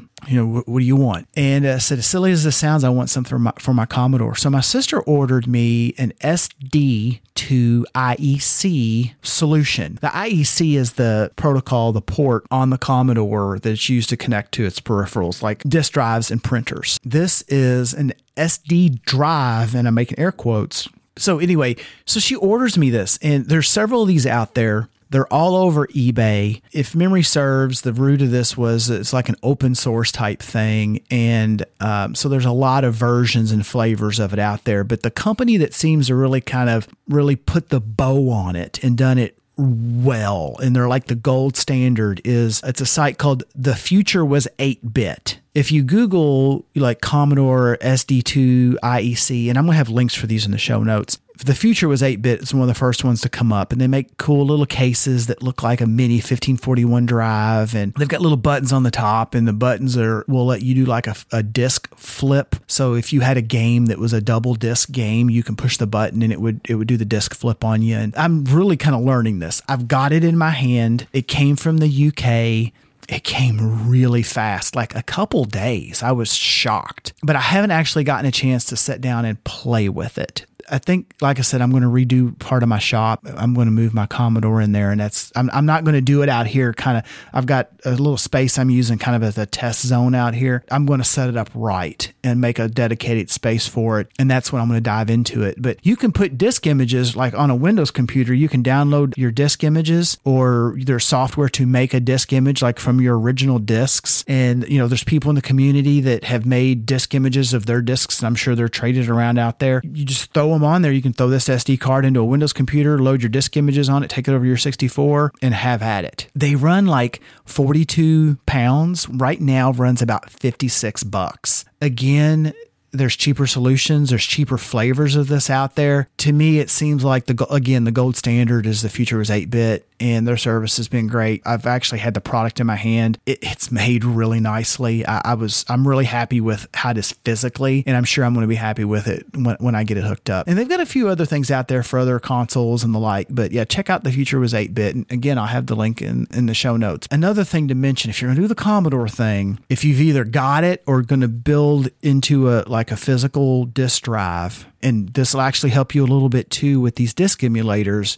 is this concept in the Commodore world of a fast load. I know I'm being real Commodore heavy here, and, and I'm almost done, everybody, and I'm going to run something else after this, and I'll mention that again here in a second. So uh, there's more to come. It's not just me on this show, but um, fast load was this thing in the Commodore world with to try to overcome the slowness of the disk drive. And I mentioned before that the disk drive was a standalone computer, and kind of the history there, or the, the lore there is, is that to get the drives out in time with uh, the VIC 20, they weren't able to optimize all the, the command set that's in the ROM that's in the, the disk drive. What ended up happening was, is when the 64 came out, then, then there was this reverse compatibility issue. We have drives out there now, they work with this machine what do we do? They kept it. They, they didn't correct it. And it even carried forward through the line, even when they got into the 128. They were kind of hamstrung by a rushed decision they made way back in the VIC 20 days. And it made these drives slow. Epyx was one of the companies. Epyx was made some pretty cool games back in the day, but Epyx had a cartridge called Fast Load. And there was a few other equivalent type cartridges out there. What these did was is you put them in the cartridge port, booted the machine up, and they wedged themselves into the kernel of the Commodore and they intercepted the calls. They basically rewrote these routines so that they were optimized for speed. They better utilized the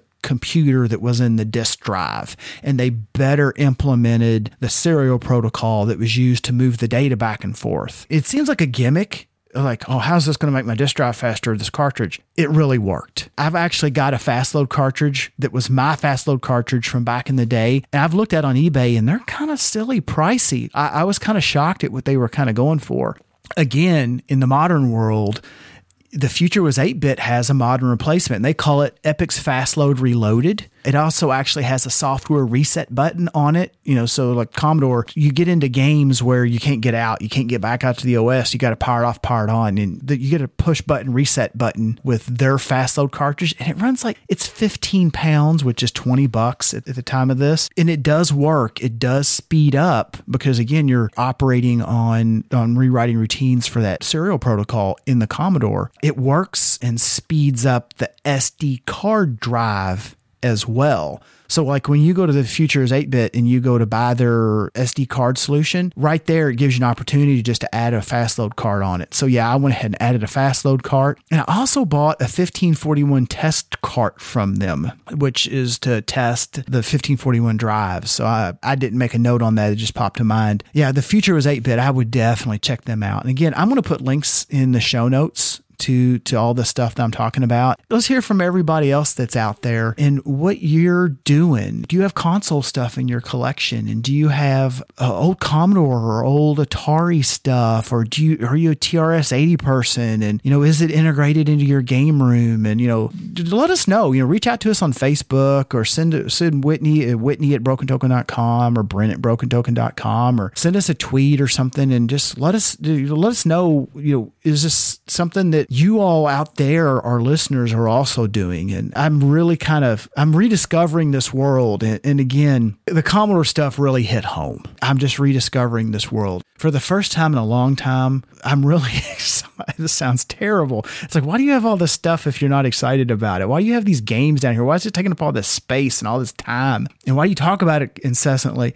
It's not that I'm not excited about the pinballs and the video games, but the Commodore stuff really man, that that hit home, and um, I'm just super super excited about it. And I'm really excited to hear what everybody else is doing. I've rambled on for quite some time. So, a couple more notes here. I know uh, on our last show, we set up a prize closet and we started a, a, a little giveaway, and we will return to that. I'm just we're going to set that aside for now. When I get Whitney back, we'll unlock the prize closet. We'll give away that first round, and then we'll reach back in and rummage around in the prize closet, and we'll uh, uh, bring something back out for you. Bring something else back out, and we'll set up another giveaway. Also, right after this, we're going to run another segment from Portlo.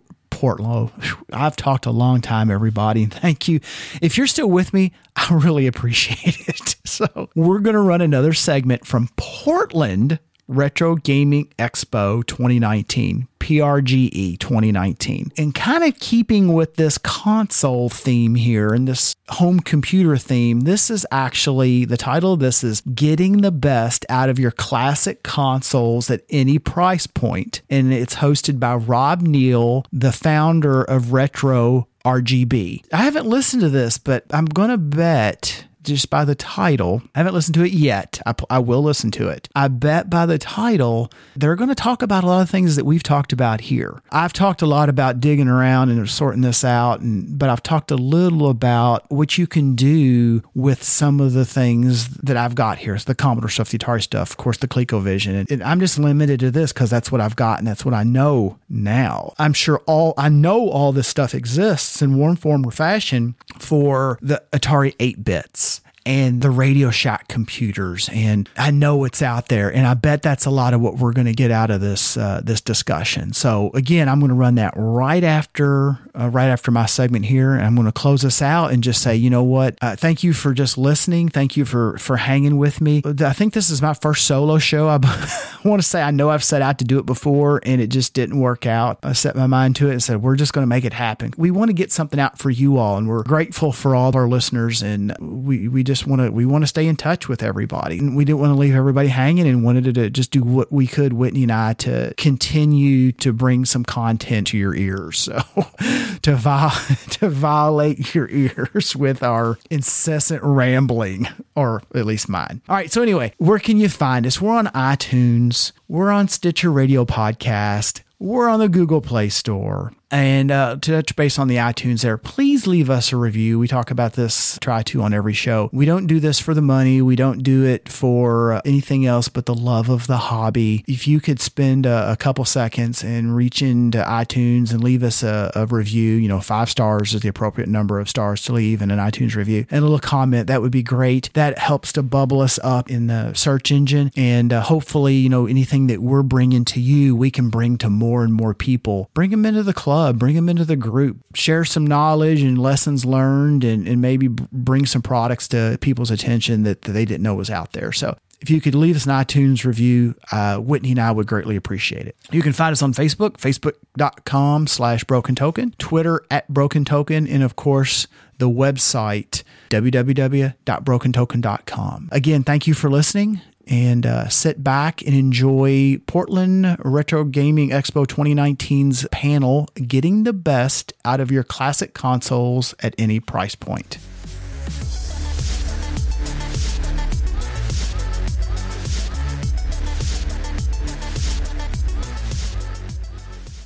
Hey, what's up, everybody? I am, uh, for those of you that don't know me, I am Bob, the founder of RetroRGB.com which is a website, a podcast, a YouTube channel, some behind the scenes research. And it started out as just a website to get the absolute best quality out of your classic consoles. And that lasted very shortly until I realized a much better goal is getting the best experience from your consoles. Because everybody has different needs, everybody doesn't need a perfect setup, but there is a big difference between a good setup and a bad setup, and price has nothing to do with it. And that's kind of what this panel is about. Yeah. Sorry. I've been talking all day, so uh, gonna have a few beer breaks in this. But there we go. So this panel I've been doing for the better part of the year, and I usually carry CRTs with me, and people really get a good sense of the difference between things. Uh, but now this is going to eventually be a video, hopefully by the end of the year. So I switched it over to be slideshow based, and because I got to kind of practice for the video. But everybody's feedback at all of these panels has been absolutely amazing, and it's helped me really fine tune it. So I'm doing a Q&A after, so any feedback on this is always much appreciated. Uh, but to start out, the, the, comparison I always like to make between classic consoles is classic cars. Because you don't need to know anything about cars or even like them in order to get some of the main differences. First is that when a console or a car is new, it's shiny and, and people want to use it and you know it's, it's new and flashy. But then after a while, it just kind of becomes junk that gets sold off at bargain prices. But then some of them, some consoles and some cars, are realized as classic and the things that people want to restore and to really appreciate. But a much better comparison between the two is nobody would buy a classic car just because they need to get to the store. You buy a classic car because that's the experience you want to have while you're driving. And that's exactly what people who use original consoles want. and it's the experience of what that's like.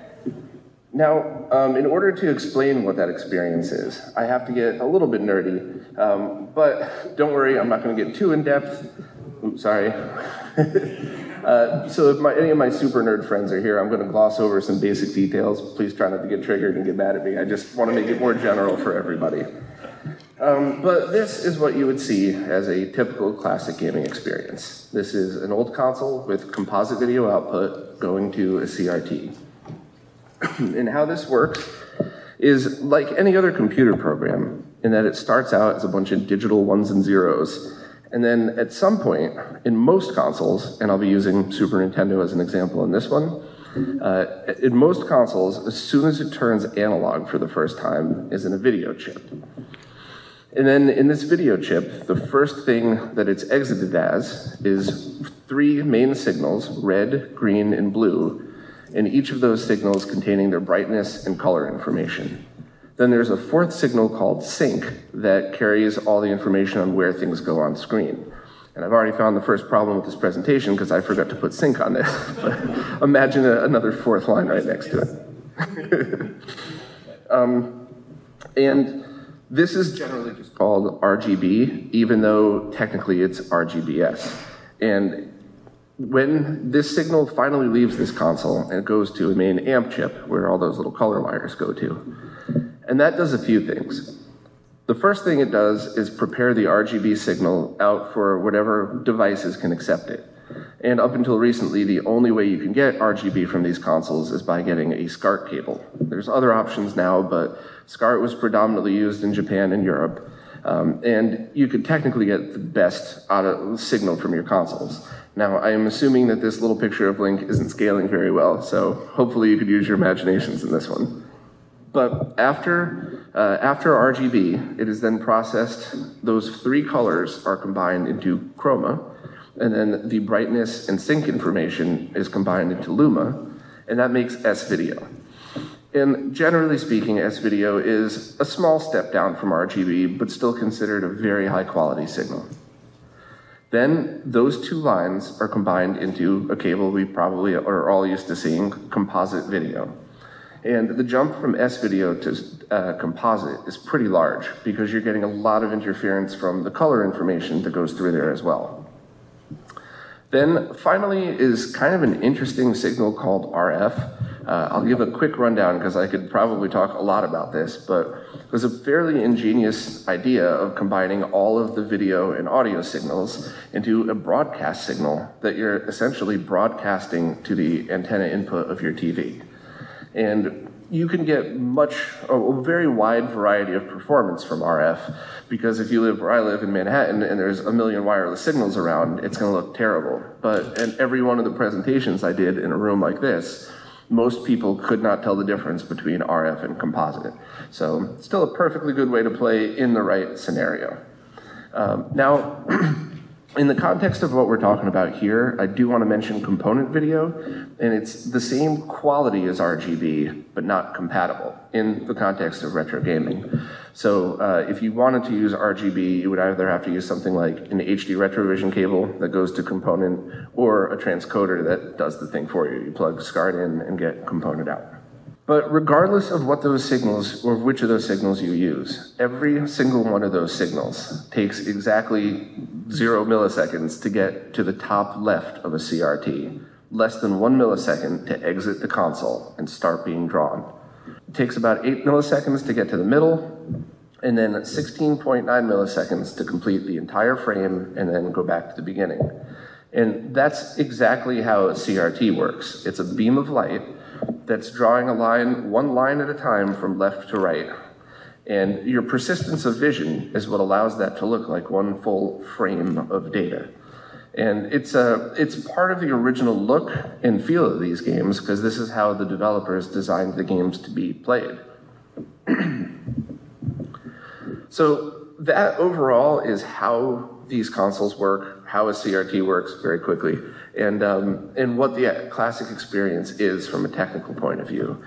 And that's kind of the whole thing that I'm aiming for is that the classic gaming experience takes zero lag from the time the signal exits the console to get to your CRT, and it's an image drawn by a beam of light shooting over the back of a piece of glass. Any CRT is a great way to experience the classic consoles. And that's the first point I want to make is in most places you can still find CRTs for free. So if you're on a budget and you want to start gaming, if you already have your old console, grab any CRT whatsoever.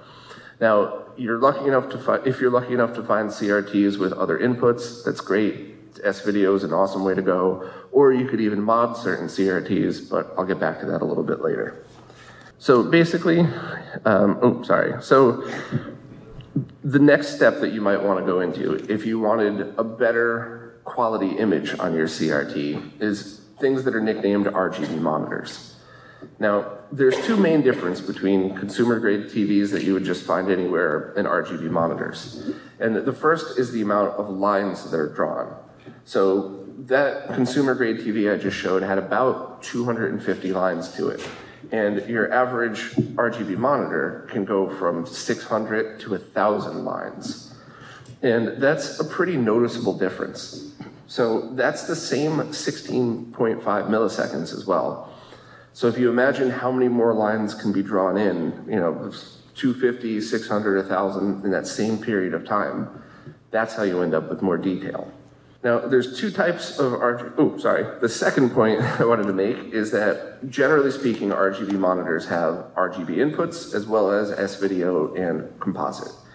Some have mixed, some you need expansion cards, cards for, but in general, you could pick one of these up and just start using your consoles with whatever cables you still own and eventually upgrade to RGB once the budget allows. So now there's two types of RGB monitors you generally find. The first is PVMs or professional video monitors. And these were used um, for things like medical imaging, security cameras, and basically places where you needed more detail on the screen. They range from 1,000 to $5,000. And today, while they're still skyrocketing in price, you could still find them for a few hundred dollars or much more if they've already been restored, but I'll touch upon that in a bit. The second type of RGB monitor you might see is BVMs, or broadcast video monitors.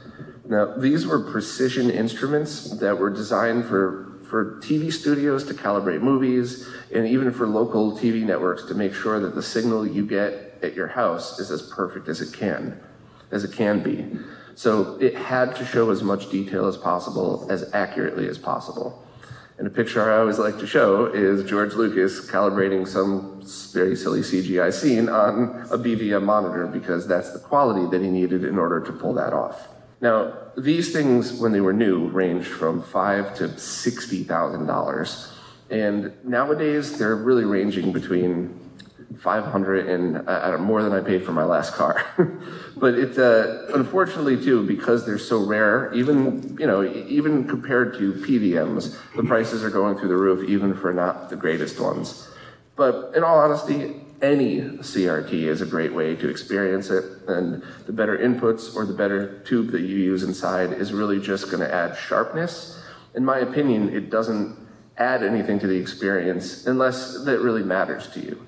So that's something that I heard a lot is that people assume that you need an RGB monitor and a lot of expensive equipment to get the best experience. And best, once again, is just relative. So any CRT you could find is great, but I completely understand people in scenarios which they don't have the room for a CRT, they're too heavy, or they frankly just don't want to use a piece of equipment that's aging and going to need restoration soon anyway. So that brings me to flat screen monitors. And flat screens introduce a few major problems that will never be able to be solved easily, at least probably not from the manufacturers. And the first is resolution. So your average classic game console is about 240 pixels tall, and you need to stretch that to whatever resolution it is that your TV is. And how you stretch it and, and how the signal is treated makes all the difference. So this is an example of what typically happens when you plug your console with anything from composite video to some other scalers, which I'll get to in a minute, into a TV, and it immediately processes the image wrong. It thinks that the 240 progressive signal that the game console is outputting is a 480 interlaced TV signal. And a few things happen. The first and most obvious is the aspect ratio. And on most TVs, you could just press a button to get in 4x3 mode. But it still introduces the problem that CRTs didn't have pixels. So some classic games are 320 pixels wide, others are 256, but they were always the same exact width on a CRT. So even if you put it in 4x3 mode, unless you use the correct processors, it's either going to be too narrow or too wide, depending. That's just the smallest gripe and the easiest to point out because of the picture, but the much more important thing to note is that when these progressive signals are processed as interlaced, a few things happen that, in my opinion, really ruin the experience. And the first is a flicker that I'm not going to be able to show with a still slide, and it's best probably shown with a slow motion camera. But it's one of those things that if you just take a glance at it, you wouldn't notice. But after an hour of playing, you're definitely going to have a headache. The other thing about processing progressive wrong is you get a weird blurring effect that happens whenever motion happens. So you could see the trees down below and even Mario himself and even the turtle shell, things that were moving when I snapped the screenshot are all blurred in a weird way. And if you see this in motion, it's not just blurry, it just changes the look of the game. So uh, the other problem is that many people, especially when there was no other options out there, used scalers that were designed for TV signals, and it did the same thing that the TVs themselves did. This scaler was designed for DVD players and stuff, and it does a very good job for that. But if you plug in your game console, it has all the same problems I just showed. Now, to make matters worse, there's some companies out there that are selling snake oil solutions that use those same exact chips that were designed for TV signals and marketing them for game consoles. And it stinks. Every industry always has their, their people trying to swoop in and take money from people, but it's just something you have to deal with, which stinks. Because if you didn't know anything about this and you saw these cables, it makes perfect sense that it would be the right thing to buy. So generally, if you're looking to pick up one of these things, anything that looks like this, with those vent holes and then the four screw holes, some of them have the HDMI cable built in, some don't, stay away from all of these. They will absolutely ruin the experience. And the other problem that a lot of these introduce is the way they scale the image, which is less of an issue, but still worth talking about. So I don't know if you could quite see that. Let me zoom in for a minute. So this is my silly face scaled the wrong way. So you can see how there's jagged edges on the side. This is how a video game should be scaled. So if you take a video game and scale it the way the other ones did, the way I should be scaled in this picture, it smooths the image out and changes the look. Not as big a deal, but something that's definitely worth mentioning.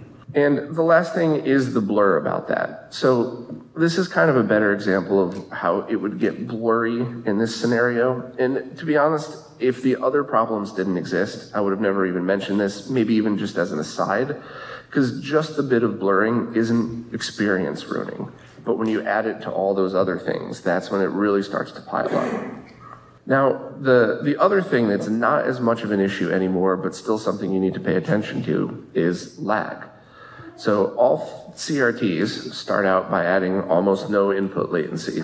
But your average flat screen has about two and a half frames, 44 milliseconds of lag. Um, you could get very good TVs with low lag. Um, this is just a very cheap LG TV. You don't have to spend a lot of money at all on that. Uh, and this is five milliseconds, way less than a frame. Perfectly good for retro gaming. But the thing to, to note is that your average modern TV Um, not so much the early flat screens, but your average modern one is very consistent at their latency. So even the slide before, you know, it's my OLED TV at 44 milliseconds. I don't usually have a problem gaming on it because it's always 44 milliseconds. So you could kind of, even if you don't know it, you could subconsciously time your jumps and time your moves around that. Um, and of course, the lower the latency, the better. But uh, as long as you put your TV in game mode on a modern TV, you should be cool. But the scaler lag is the much bigger problem. So this is that same scaler that was designed for TV images, showing about four and a half, pushing five frames of lag.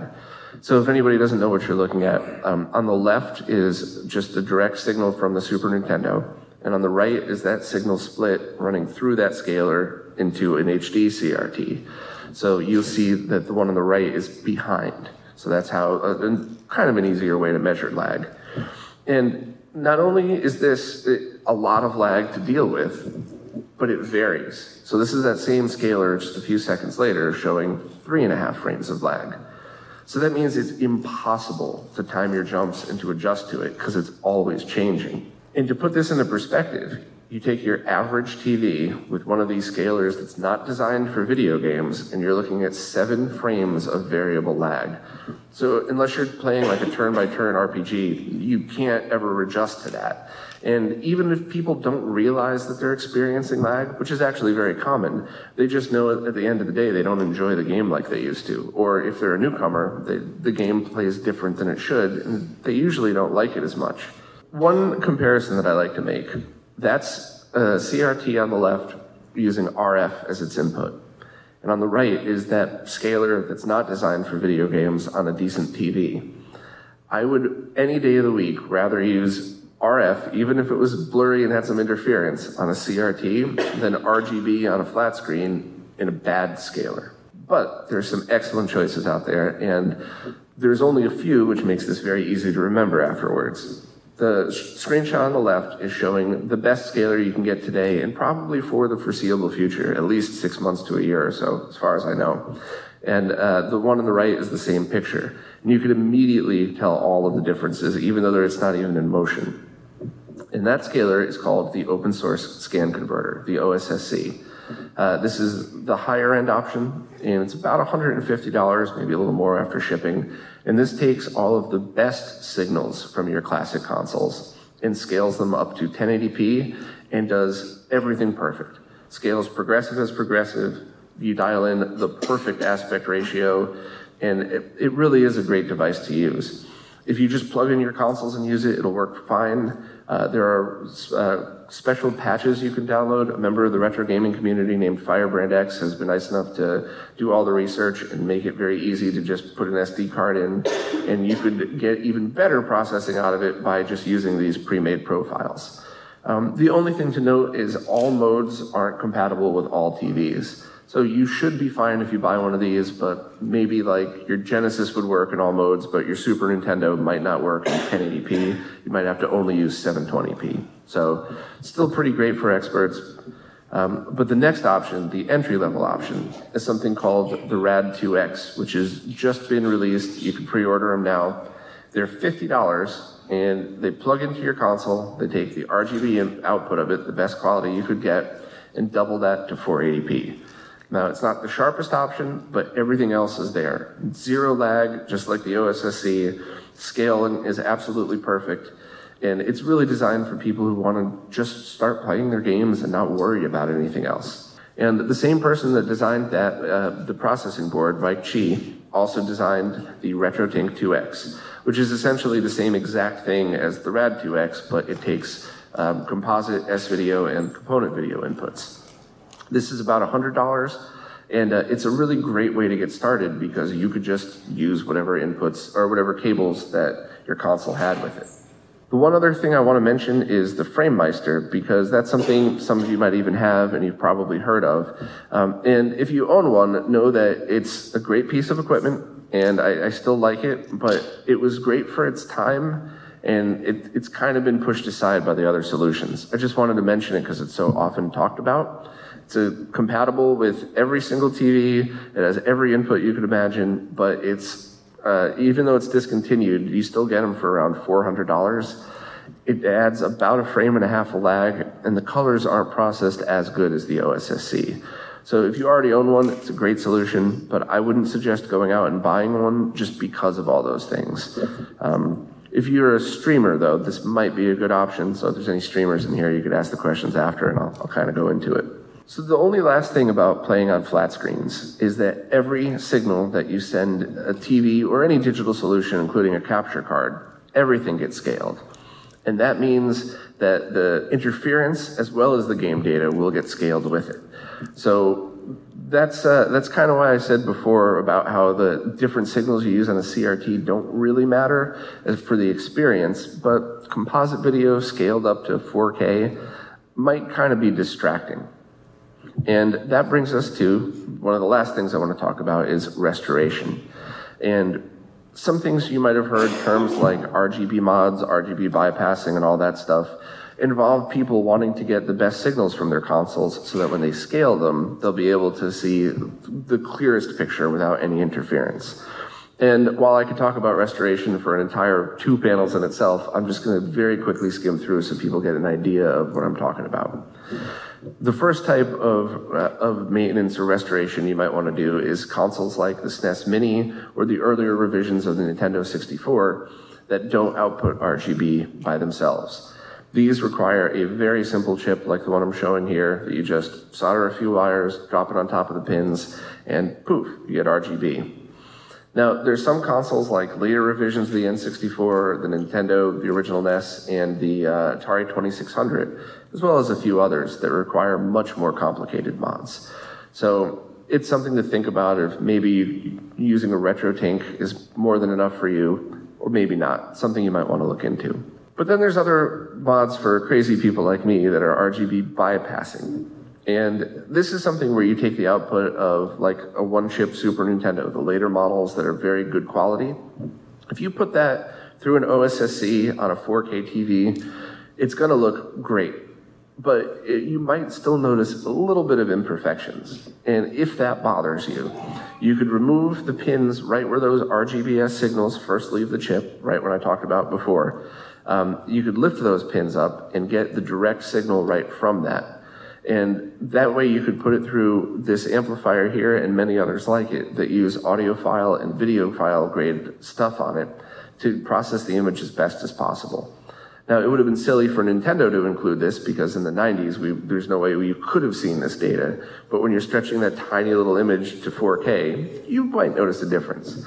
Now, bypassing a Super Nintendo is by no means mandatory. It's really just for the crazies like me. However, consoles like the Sega Genesis have a lot of interference. And uh, it's something that, once again, won't ruin the experience, but might be distracting. So one of the, my favorite mods to do is called the triple bypass, where you bypass the video, audio, and even the output DIN connector of a Genesis 1 and install this board. And you get pretty much as perfect of an output as you could expect from a classic console. And while I wouldn't call that mandatory, if the Genesis is your favorite console and you're gaming on a digital solution, it's something you might want to look into. But there are mandatory mods out there. And the number one that I would say is whenever you have bad capacitors, you need to address that right away. Uh, capacitors are components with fluid inside that when they get old, sometimes they dry out and other times they leak. And when they leak, it has a fluid on it that if left untouched will eat through the motherboard to the point where it is unfixable. So consoles like the original Game Gear, uh, Turbo Express, Turbo Duo, um, original Xbox, and there's a long list of others that I'll hopefully have up on the website soon. If you own one of these, you need to open it up and check it out. Now, if you're not a botter, that's fine. You could just unbolt it, carefully take it apart, and snap some pictures. And if yours looks like this with some leaky gunk all over it, you really absolutely have to replace those right away. Otherwise, your console will just get ruined. Now, TVs also have capacitors in them that start to die. That's my friend Jose, who I constantly bother to help me do this stuff with. And uh, luckily, most TVs and RGB monitors I've seen, when the capacitors die, they just dry out. They don't leak out. Uh, but if you want to get the best image out of it, or if you do find them leaking, you'll have to replace those as well. And I do also want to tell everybody, I always say this, if you're going to work on TVs, be very, very careful. Um, it, you, there's zero chance of injury when you mod a Super Nintendo unless you do something very silly like mod it in the bathtub with it plugged in. but on TVs, if you don't discharge them properly, you have a very good chance of getting electrocuted. And if you have heart problems, you could get zapped, and that's terrible. So please don't get injured. Uh, but if you do want to restore those, you could replace the capacitors and get a much better image out of it. Uh, and you could even do things like add RGB inputs. So you get the best signal from the console going directly into the tube. And to be honest, I've seen a lot of CRTs with these mods, and I'm always blown away at how good they look. So it's kind of neat to do. Uh, and you would end up with something like that.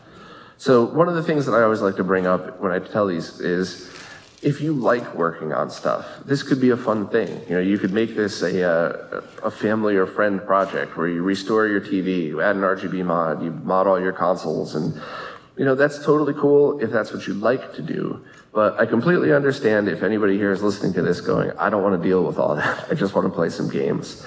So if that's the case, just make good choices. Exactly like which cables to use on a flat screen, which clone consoles or other solutions to use on a CRT or a flat screen matters the most.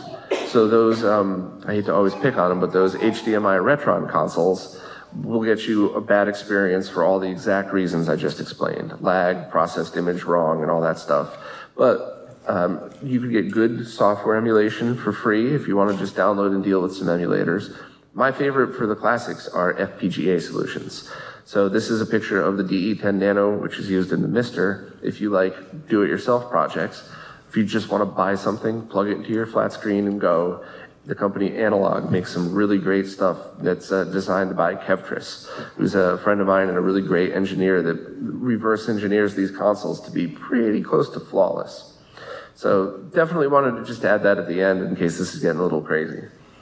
So the very last point I want to make is the fact that you're here at all is really awesome because you're learning about this stuff and you could decide if it's for you or not. Maybe you'd find even a better way to explain this to your friends. But it is a bit annoying to me that you have to know this at all. TV manufacturers should have thought of gamers right when they started making flat screens. Companies shouldn't exist to try to take advantage of us by selling us TV chips and gaming cables. But it is what it is, and we got to kind of just deal with it. So um, I'll get ready to take uh, questions in a minute. I just uh, wanted to first, before I forget, like I sometimes do, thank you everybody once again for coming, and just remind everybody that if you like hearing about this stuff and you want more behind-the-scenes research and stuff done, please consider supporting through any of the services like Patreon or Subscribestar, because uh, we have an amazing team working for RetroRGB, and I'd like to keep this going as long as possible. So. Uh, uh, I have time for a bunch of questions if anybody is interested. Yep. Um, I have about 15 displays my home. One's on uh, older display, digital displays. How do you decide what consoles to put on what displays? Great question. So for people that have multiple displays, how do you decide what consoles to use on what displays? Um, the oddest answer is whatever your eyes prefer. So a silly example is I grew up playing Neo Geo in the arcades, never at home. We had, I think, a Sony TV at home, which is the Aperture Grille, and most arcade monitors used Shadow Mask. So every time I see, I want to play Neo Geo, I make sure to grab my CRT that has that type of tube in it because that's what my eyes want to see. There's no wrong answer to that. It's really just what you prefer. Yep. Um, you were talking about the uh, FrameMeister versus the OSSC for streaming. You want to get a little bit more into that? I, I stream retro games. Sure. So the FrameMeister is compatible with every single capture card out there. And if it isn't, if it's not compatible with one, I've certainly never heard about it. Uh, also, the same person, Firebrand X, has made some incredible profiles for that as well. So as a streamer, you might use something like the G-SCART switch that has dual outputs, or there's other ways to split your output, but it's very common for streamers to game on a CRT, excuse me, and then stream through HDMI. So if that's the case, your colors are going to get compressed on the internet anyway. The 1.5 frames of lag doesn't matter because you're streaming. So that is just the easiest way to get every single input out to your capture card. Now it's expensive, but and there's other ways to do it that are way more complicated. So if you don't mind spending the money, it's a plug and play solution. Um, if you if you really want to dig into getting crazy streaming perfect signals, you could do direct RGB inputs and do some of the stuff I do. But it's really just how much time you want to spend versus how much money you want to spend. But yeah, if you're it, it, that is a perfect solution for many streamers still. Yep. Okay. Oh, sorry. No, go for it. Okay, uh, an Amiga 500, Okay. uh, but it's a PAL version from Britain. Um, I've got it working now. Uh, and I have an NTSC Commodore 1080 monitor. I saw a bunch of them down on the floor. And somebody said, hey, you should talk to Bob because that one will auto switch from the PAL uh, signal to the NTSC on its own. I don't know if that's true. Um, I don't see a switch on the back of it. They say it will auto switch. And he would know how to get the cable from that interesting DIN connector at the back of the monitor into that Amiga. Okay. So um, there's two answers to that. Um, go ahead and try PAL or NTSC on it. Um, like the best example is a PVM. If you put a PAL signal in it, it just works perfect. Uh, if it doesn't work, it won't hurt it to try. I wouldn't leave it running, but it's not going to kill it if you just try to give it the signal. So just go right ahead and see. And as far as the cable, I'm not familiar with that exact model. Check retrogamingcables.uk or something like Just Google it. It'll be the first one that comes up. Uh, and if they don't have a cable, um, you could try to research the output of the DIN and have another company called Retro Access out of the US uh, try to make a custom cable for you. Uh, but that's pretty much, you just have to do a little bit of research on that or just talk to me after and maybe I could take a look at it for you. No problem. Yeah, the question I missed before, sorry. Uh, do you think we're going to see direct HDMI mod solutions for the Super Nintendo and Genesis like we see with the Dreamcast and 64 and NES? So the question is, can you get a direct HDMI output from Genesis and Super Nin- Nintendo like you would Dreamcast and the NES? And the answer is no, because of the way the data is processed. Um, the other consoles that have those are able to tap into the digital signals while they're still ones and zeros, like I showed the Matrix picture before. And that's how you're able to get an HDMI mod that's perfect like that. What you would have to do for Super Nintendo or Genesis is essentially build in an OSSC, which seems like a lot of work when you could just buy an OSSC. So great question, but no. You ever tried using a computer monitor, like monitor? Yes. So can you use a computer monitor with retro consoles? So this is all the frequency. So before I said CRTs don't have pixels, but they do have frequency response. So RGB monitors are 15 kilohertz, VGA are 31 and above. So you would have to have a converter to convert the signal. And the best one is actually OSSC. You just take the HDMI out and put it through a VGA dongle. A lot of those have well over 2,000 lines of on Yeah, they're they're really great solutions too. So um, it, that's that's definitely something you could do. But um, you know, you won't be able to use light guns. You probably won't be able to use the Sega 3D glasses. So if that doesn't matter to you, totally cool. But yeah, it's a good solution. Can, can that solution really be as fast as a line doubler? And are there any line doublers that you know of for VGA that you like? The OSSC, yeah, that's zero lag and goes from old to new. Did I did I hear your question right? I'm sorry. Uh, yeah, the OSSC output, does it output VGA? No, HDMI, but anytime you have direct signal conversion from digital to analog or analog to digital with no other processing, generally speaking, it's zero lag. So that lag test picture, the first ones I showed with uh, the little monitor and the time sleuth, that's actually running through an HDMI to component converter and obviously showing zero lag still. So you can get, I think a Tendak is the brand that I've been using for, I think it's $15 or something. So it's uh, just HDMI to VGA and that's the exact way you would do it. And it, it looks really good too. Um, the one video I'm going to do soon is if you add scan lines a certain way, you could even make the VGA monitor look like an RGB monitor.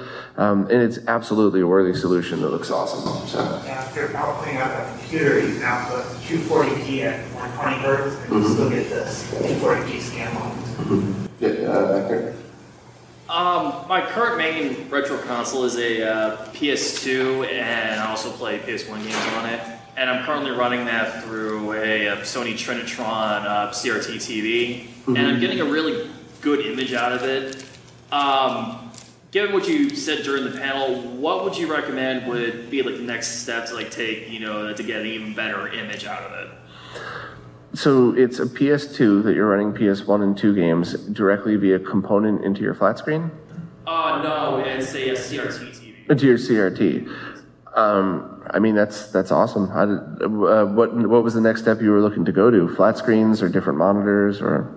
Possibly getting a better, in, getting a better image on the CRT TV or just running it on my flat screen. So you could look into RGB monitors that also accept 480p. Those are generally really expensive, so if you have the space, I would just go get a VGA monitor, and whenever your PS2 goes into 480p mode, use a converter, just same type of zero lag signal converter, and then, you know, you'd have to change the wires when you play, but once the game's loaded, it stays in 480p, and that's a pretty cheap and easy way to get a better picture for all the PS2 480p games that uh, support it. But just a quick note that most of the PS2 libraries 480i, which is fine on a CRT, but if you use it on a flat screen, you start to get that interlaced jitter. That's, that's the thing I'm worried about. yeah, so stick with the CRT definitely. To, to go the opposite though, you could boot your game and um, you could just get a component video cable and only use your flat screen when you're playing 480p games. That, that certainly would be a good one. And uh, on Amazon, the HD Retrovision cable, it's uh, it's the best one out there. It's it's rated up to 1080p with screenshots and scope captures to prove that it actually does what they say it is. So Cool. um, right. I was wondering um, what devices would be a good option for like 480p, uh, maybe like a Nintendo Wii or maybe an Xbox 2 onto like an HDMI only 4K flat panel. And um, and what's a good option for like consoles that out VGA to like Dreamcast to HDMI? So, um, same thing as before. Anytime you're just going from analog to digital, you can just get cheap converters on Amazon for 20 bucks that just change it from analog to digital. You get zero lag added. Some of them are okay. They're, you know, you might notice a little thing with the colors, but it's by no means experience ruining. There's no lag. It doesn't mess anything up. So those are the best. And uh, same thing with the Dreamcast. You can get the plug and play solutions. Um, HD Retrovision's coming out with their cable two years ago. it'll, it'll be out soon enough. But um, the DC HDMI, the internal HDMI mod's pretty spectacular. If you uh, if Dreamcast is your favorite console, that's definitely the one to go to. Yeah. Yep. Is there like a specialty CRT industry right now? Is there no one producing CRTs anymore? No, no one's producing new CRTs because they're uh, they're really hard to make. So it's unfortunately just. Uh, you could restore ones that are already there, but rewinding and setting a yoke, I mean, uh, we're, you're talking about a long-term project. So I think I have time for one more question. So uh, with, uh, with the hat, sorry. Yeah, I was looking, I was interested in modding, but very little something, so I'm asking uh, if you might have a suggestion for a project that is easy, uh, maybe inexpensive, something that we see the results from, maybe a list of two or three projects. Yeah, great, great question to end on. If you want to get into modding, um, the easiest one that I know of is the uh, Super Nintendo RGB mod or the N64 one. The Super Nintendo Mini one is easier because when you put the wires through the holes, it's nothing on the other side. So if it goes too far, you just turn the board over and snip them. With the N64, if it goes too far, you can short out the chip on the other side. But in most cases, you just pull the wire back out and it's fine. So the SNES Mini, if you want to get started, and if you have any dead electronics around your house, open them up and see if the, the they call them vias, the little holes. See if they have ones that look the same, and just practice on some dead electronics. So, okay, doors are open. I guess we're out of time. So thank you all so much for coming. I really appreciate it.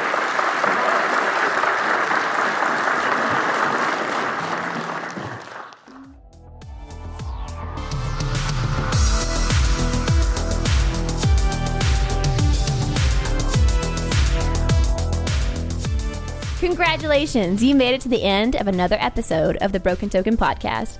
I promise they'll do better next time. Maybe next episode they'll actually listen to me for a change. Just go easy on the guys, they don't have a lot to work with. But I know their moms would be so proud. We want to hear your feedback, comments, rants, raves, and otherwise, both good and bad.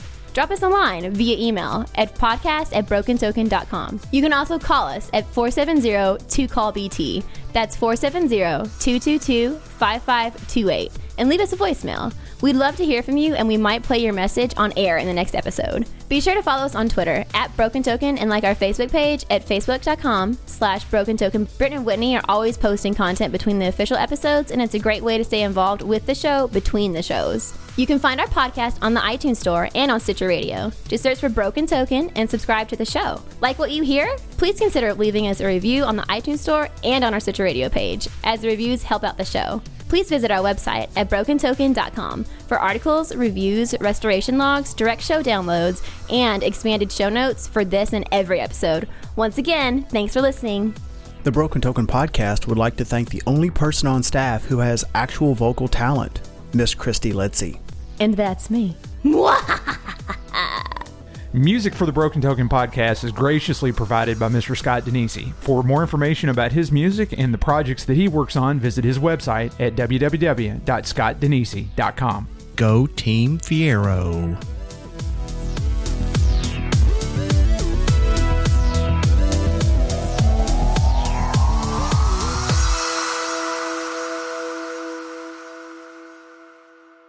Thank you for hanging with us. We love you all dearly. Until next time, keep your quarters clean and game on.